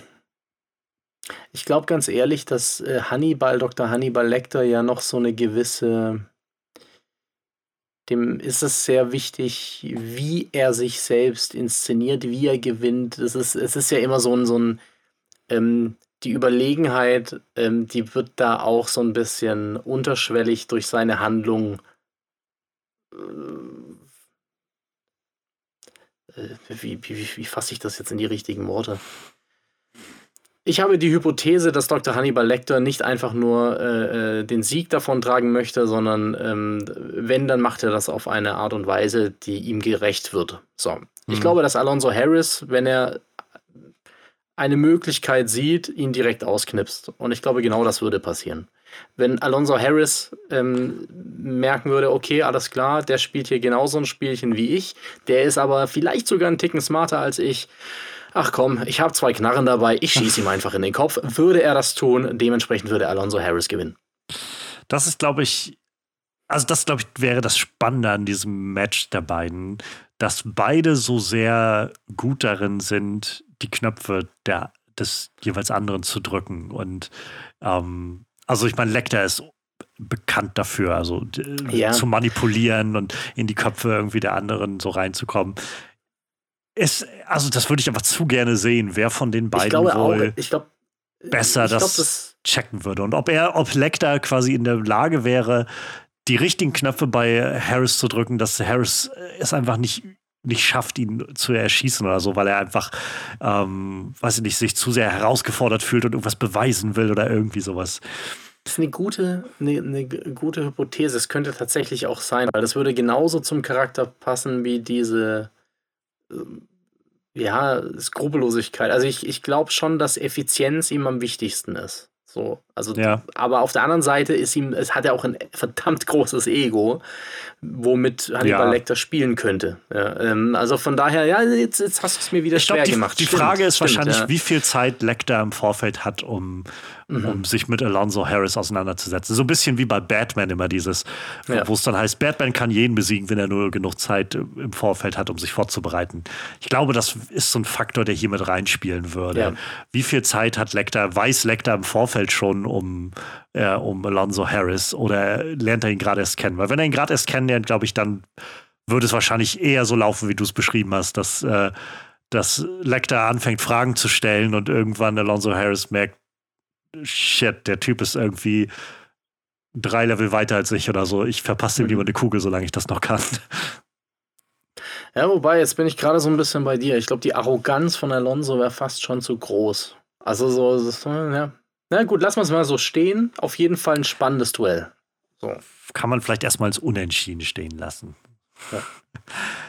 Ja, sein äh, Alonsos letzter Gegner ist nochmal ein, äh, wir verlassen nochmal die Erde dafür. Ähm, denn es ist ein, ein kosmischer Villain, es ist Ui. ein Titan, Oh nee, ist Thanos, oder? Der Mad Titan himself. Es ist Thanos. Ja, das ist schwierig. Der schnippt ja mit dem Finger und dann ist Alonso weg. Ja, ja, wir nehmen mal, wir nehmen mal Thanos nicht mit vollem Infinity Stone Handschuh. Okay. Puh, was für ein Szenario. Ach, wie, was würde ich dafür geben zu sehen, wie die, diese, diese aus Infinity War irgendwie dieser große Moment, wo Tony Stark und, äh, und Thanos gegenüberstehen und statt Tony Stark ist es halt Alonso Harris und er sagt halt einfach King Kong ain't got shit on me. das wäre großartig. Ich hatte gerade im Kopf, dass äh, der Training Day genauso abläuft, wie er abläuft, aber eben nicht mit Ethan Hawke, sondern mit Thanos im Auto. Und ähm, das wäre dann tatsächlich sehr schwierig, weil das wäre so ein bisschen das Fish out of water äh, Prinzip. Ähm, und da würde dann Alonso natürlich gewinnen, weil er die Straße besser kennt als Thanos. Ähm, Thanos ja, steigt wer, wer, in das getunte Auto von Alonso und das macht erstmal so einen Knick zur Seite, weil er irgendwie, weiß ich nicht, genau. 200 Kilo wiegt oder so. Hüpft nur noch äh, äh, schräg nach links. Ähm, nee, also das, das fände ich ganz witzig. Also ich stelle mir gerade, ich weiß nicht, ob das ein Gewinnen für Alonso wäre, aber ich erinnere mich so ah. an den ersten Tor, der des, den Kaffee trinkt und dann die ja. Kasse auf dem Boden zerschmettert. Schmeckt gut der Trunk. Noch einen. So stelle ich mir das ein bisschen. Solche Szenen sehe ich dann in diesem Training Day. Das wird dann aber eher so ein Buddy Cop-Movie. Ich möchte eigentlich ähm, viel mehr sehen, dass, dass wir einfach Ethan Hawks Charakter durch Thanos ersetzen, aber er verhält sich die ganze Zeit so wie Ethan Hawke in dem Film auch. Und dann hast du einfach zum Schluss diesen, genau. diesen Hühnen, diesen, weiß ich nicht, der doppelt so groß ist wie ein normaler Mensch und von so drei Latino-Gang mit Gliedern irgendwie in die Badewanne gedrückt wird und die mit so einer Schrotflinte an den Kopf gehalten oder so. Und dann ist so, Hilfe, Hilfe! So der, der Mad Titan liegt da irgendwie in der Badewanne. Und, ach, das, das, das, das möchte ich gerne sehen, glaube ich. Ja, ich fände es ganz witzig, auch wenn er sich anders verhalten würde. Also so, es, es gab ja. in den 80ern ja auch viele so, so Red Heat oder so, wäre jetzt auch sowas mit Schwarzenegger und äh, James Belushi. Ja, ja. Ähm, und das wäre so eine klassische, die Schwarzenegger-Rolle wäre so eine klassische Thanos-Rolle im Training Day. Aber Setting. Glaub, du triffst tatsächlich so einen gewissen Punkt. Also ich kann, ich kann, mir gut vorstellen, dass die beiden auf so eine gewisse Art und Weise sehr interessant miteinander harmonieren können, ja, so von ihrer Persönlichkeit her.